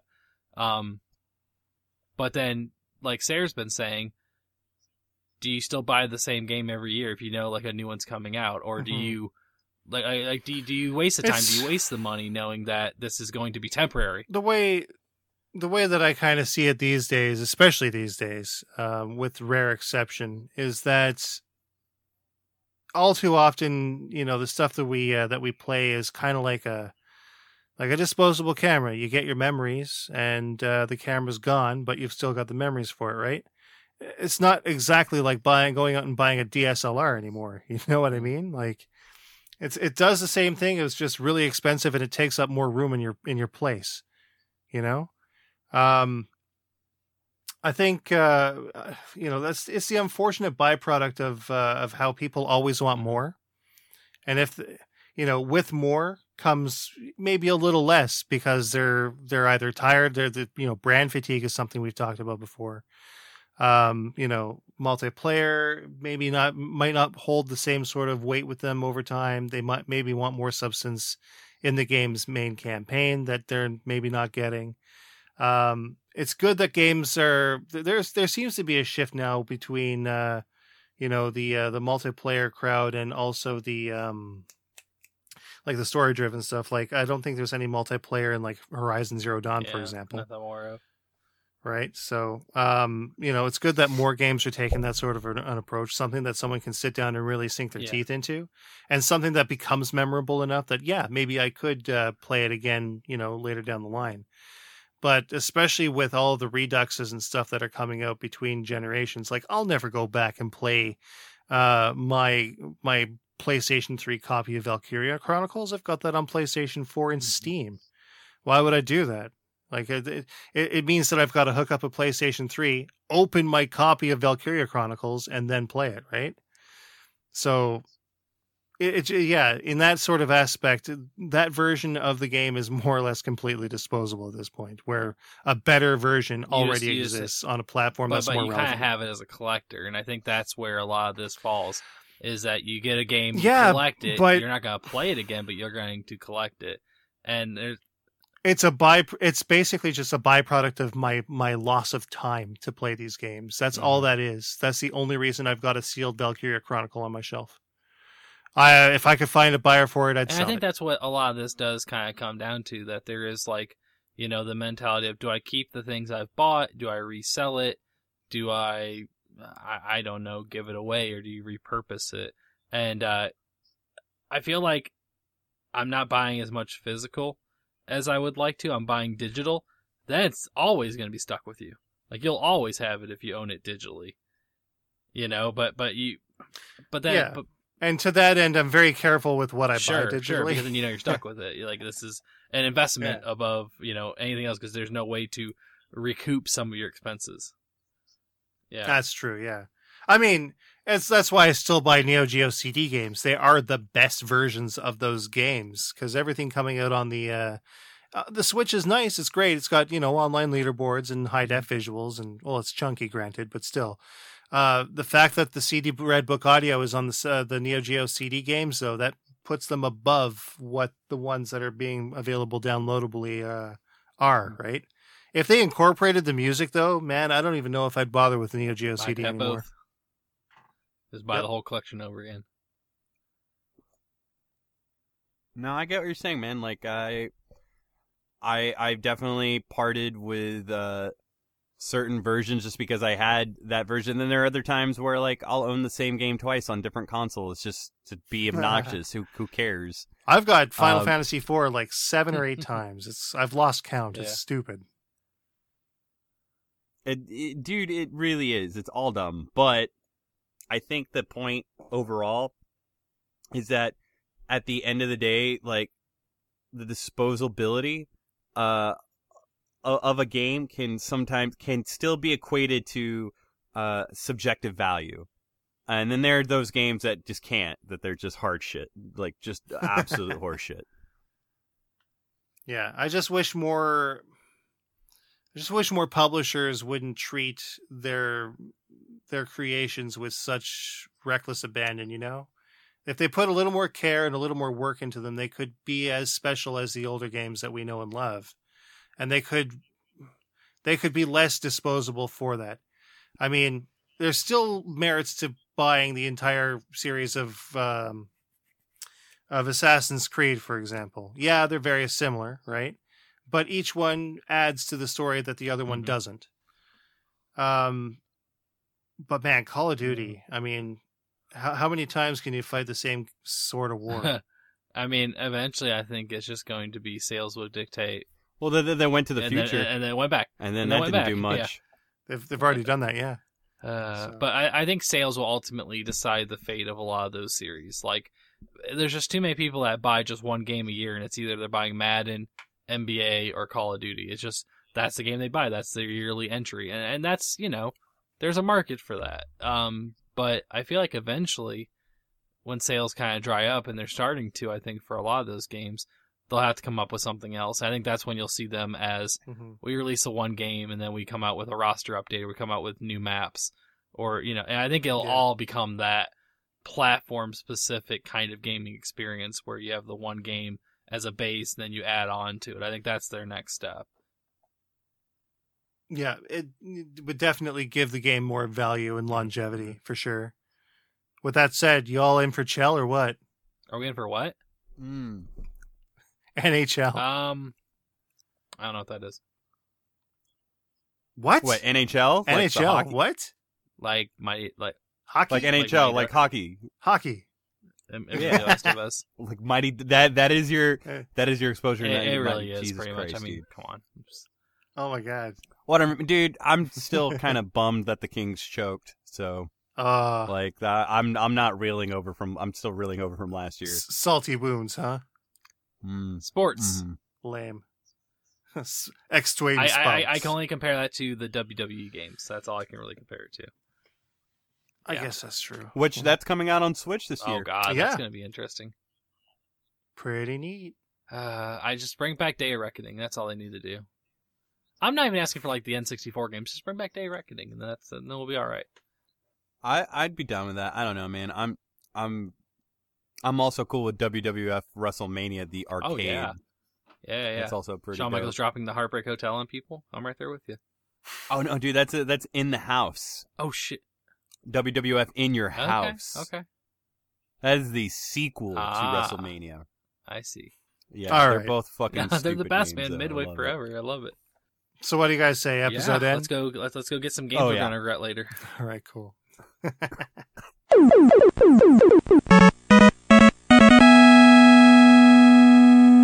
well, you just listened to PPR episode 105? Nailed it. 105. 105. You did it. It's canon. Uh, what kind of housekeeping do we have, George? Um, well, at the moment, you guys can definitely catch some new Play Play videos that we've done to uh, commemorate the release of Sonic Mania. Uh, currently, we have out Knuckles Chaotix Sonic CD. We've also got Sonic 3 and Knuckles. Um, along with a bunch of other uh, Play Plays, we're, we're going to have uh, Haunted Castle, uh, fucking uh, Injustice, Uncharted Collection and, and others. Uh, we also have some reviews down the pipeline where uh, we will be reviewing Monument Valley 2, Tacoma, uh, as well as Sonic Mania, uh, and some other coverage. And we have a, a stream prepared where uh, I will be, along with my girlfriend Val, streaming Sonic Classic Heroes. Uh, we're gonna prepare for that on Friday. We're still setting up everything, and we're gonna set up a giveaway for Sonic Mania for the Switch. So we're gonna uh, release more details in concern to the giveaway, but that's gonna be on uh, the Press Pause Radio Twitch channel, uh, which I will be dropping links for respectively not only on the website but various uh, social sites for Press Pause Radio and my personal, uh, as well as I'm sure everybody else in the cast will. Um, and we're gonna come up with some sort of rule. I think we're gonna kind of try to give everybody uh, benefit of the doubt to hedge some bets on like how far we'll go.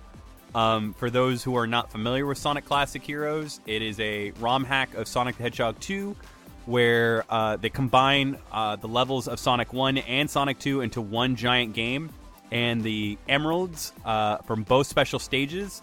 And at all times, you have Sonic, Tails, and Knuckles with you, very much like the uh, 3D counterpart that inspired it, Sonic Heroes, that you can switch between at any time uh, and use their respective uh, cooperative abilities to fucking team up and do shit. So it should it, it's a, it's fucking it's a great ROM hack, uh, and I'm really excited to play that. We've already done some tests and it'll totally work. And um, aside from that, uh, we've got some other videos and reviews on the way, some other editorials that I want to kind of touch upon. Um, and uh, Andrew and I are kind of working on on a regular stream schedule that we're still workshopping. So uh, we'll do that. Plus, we've also still got some ideas for Game Fest and other stuff. But aside from that, a shitload of reviews and a shitload of videos are still hitting the site. And then speaking of videos, uh, Sarah, I mean, you got a lot of going on with Bullet Heaven. Oh yeah, all the time. Uh, basically, we've got uh, more or less uh, three episodes a month of Bullet Heaven that go up, but we also do weekly streams. Uh, we all we uh, uh, Deruna and I actually team duo uh, leading up the uh, the stream on Friday uh, on YouTube, the Mud Prince Mega Stream. We take three games, play all three games, and uh, we have a lot of fun over there. We also stream on Twitch on Saturday. Uh, same sort of deal, except uh, sometimes it's just Final Fantasy uh, runs. Um, but uh, we like to think that we've got a good uh, amount of uh, of content that goes into those. Um, basically, uh, we start our stream at 10 p.m. in Atlantic, 9 p.m. Eastern, and uh, 6 p.m. Pacific. And uh, yeah, it's a pretty good It- time. it is. uh, Um, if I could sometimes, just jump in to say I've been on a few. sure. Um, like I was, uh, I missed the Bullet Soul YouTube stream, and I'm really sad I did because I was really looking forward to it, and I had to work. But um, I've been in on a few of the YouTube streams, and the community of people you have there that are interacting are really cool. Um, they're, they're Oh, yeah, they're we've a lot of fun to talk to, and um, it was a really good time. You guys are really quick about answering questions. You guys are, you know, Mhm. obviously, you know, historians, so you're always dropping some information about what you're playing, and it, it- it's a lot of fun. Yeah. It- It's good to watch, and, and honestly, if you missed out on some of the live ones, they got the you know archive stuff. It's cool to check it out, but it, there's nothing like watching it live. Absolutely. Yeah, and uh, I mean we've got Deruna uh, manning the chat, so anything that comes up in the chat, she'll she'll actually read back and we'll answer almost in real time. I'm honestly not joking. So I want that helmet. helmet, man, it's, it's too good. I, I bought that at a Halloween store, and I just kind of cut out some holes for the headphones and wrote in Japanese It's on the front. for sure. It's pretty cool. Yeah, every now and Oh, again, dude. I wear that for my special streams. I yeah, see, we still got to like correlate that and kind of get everything uh, fucking organized. But like, it's gonna be some exciting stuff. Plus, we haven't forgotten about our anniversary commentary. Uh, somebody, some people have been asking. It's gonna happen. Uh, I just don't know what fucking movie we'll do. We've done all of them. We kind of knew we'd like hit our glass ceiling at some point. Um, so I don't We know. We haven't We'll done Double fucking- Dragon yet. I don't know. We haven't Damn. done Double Dragon. We might do Double Dragon. shit, that's gonna be really bad. I, but like we got to change it up. I think we'll probably throw a drinking game in it again for good Hmm. measure. We might die. I'm we might die. die. Instead of alcohol, let's do cheese. I don't know. Yeah, I'm Yeah. down for cheese. Fuck Alright, it. Cool. Cheese till Well, I die. It'll be uh, the PPR Cheese chat 'em till up. I- Sorry, Sarah. I didn't mean to interrupt you. No, that's all right. Yeah. Uh, what was I saying though? Something our videos. Oh yeah, We're, we also do unboxings now too. That's pretty cool. Uh, we just recently did the unboxing for the Retron HD by Hyperkin. Uh, we've got some other neat stuff in the pipeline coming from Hyperkin actually as well. So stay tuned for that. Uh, we also did the collector's edition for Battle Garegga and Darius Burst CS, which is pretty cool. Um, again, we have some other stuff for the coming in. Hyperkin mouse is coming up on the Mm. site. That's going to be neat.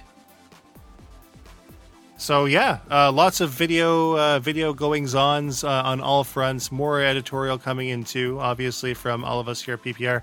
Is there anything you're up Uh, to, Toast? I am surviving. That, that that's all I do. But I am very happy and very uh, fortunate to have people like yourselves creating great content and giving a lot for people to enjoy. So I will be there, uh, just being a fan is what I'll be doing. In Yeah, always, spirit. al- I'm always He's there. in our- spirit. Absolutely, Our eternal roadie. always, always. Yes. All right. Well, I guess leader. That- that's not- that's what I call him. fearless Uh, leader. I, I, I, I deal I in the guess so. shadows. I'll let everyone else take care of stuff Uh, for me. I guess. I'll allow it. All right. Well, thanks again, guys, for tuning in to Press Pause Radio. It's been a slice. We will be back again at some point, I'm sure. Hopefully sooner rather than later. Until then, this is the original Sarah. Uh, and this is Georgie Boy's axe. This is Yeah, weird. toast giving two thumbs up to the mic right here. I can see Thumbs it. way up. way, way in.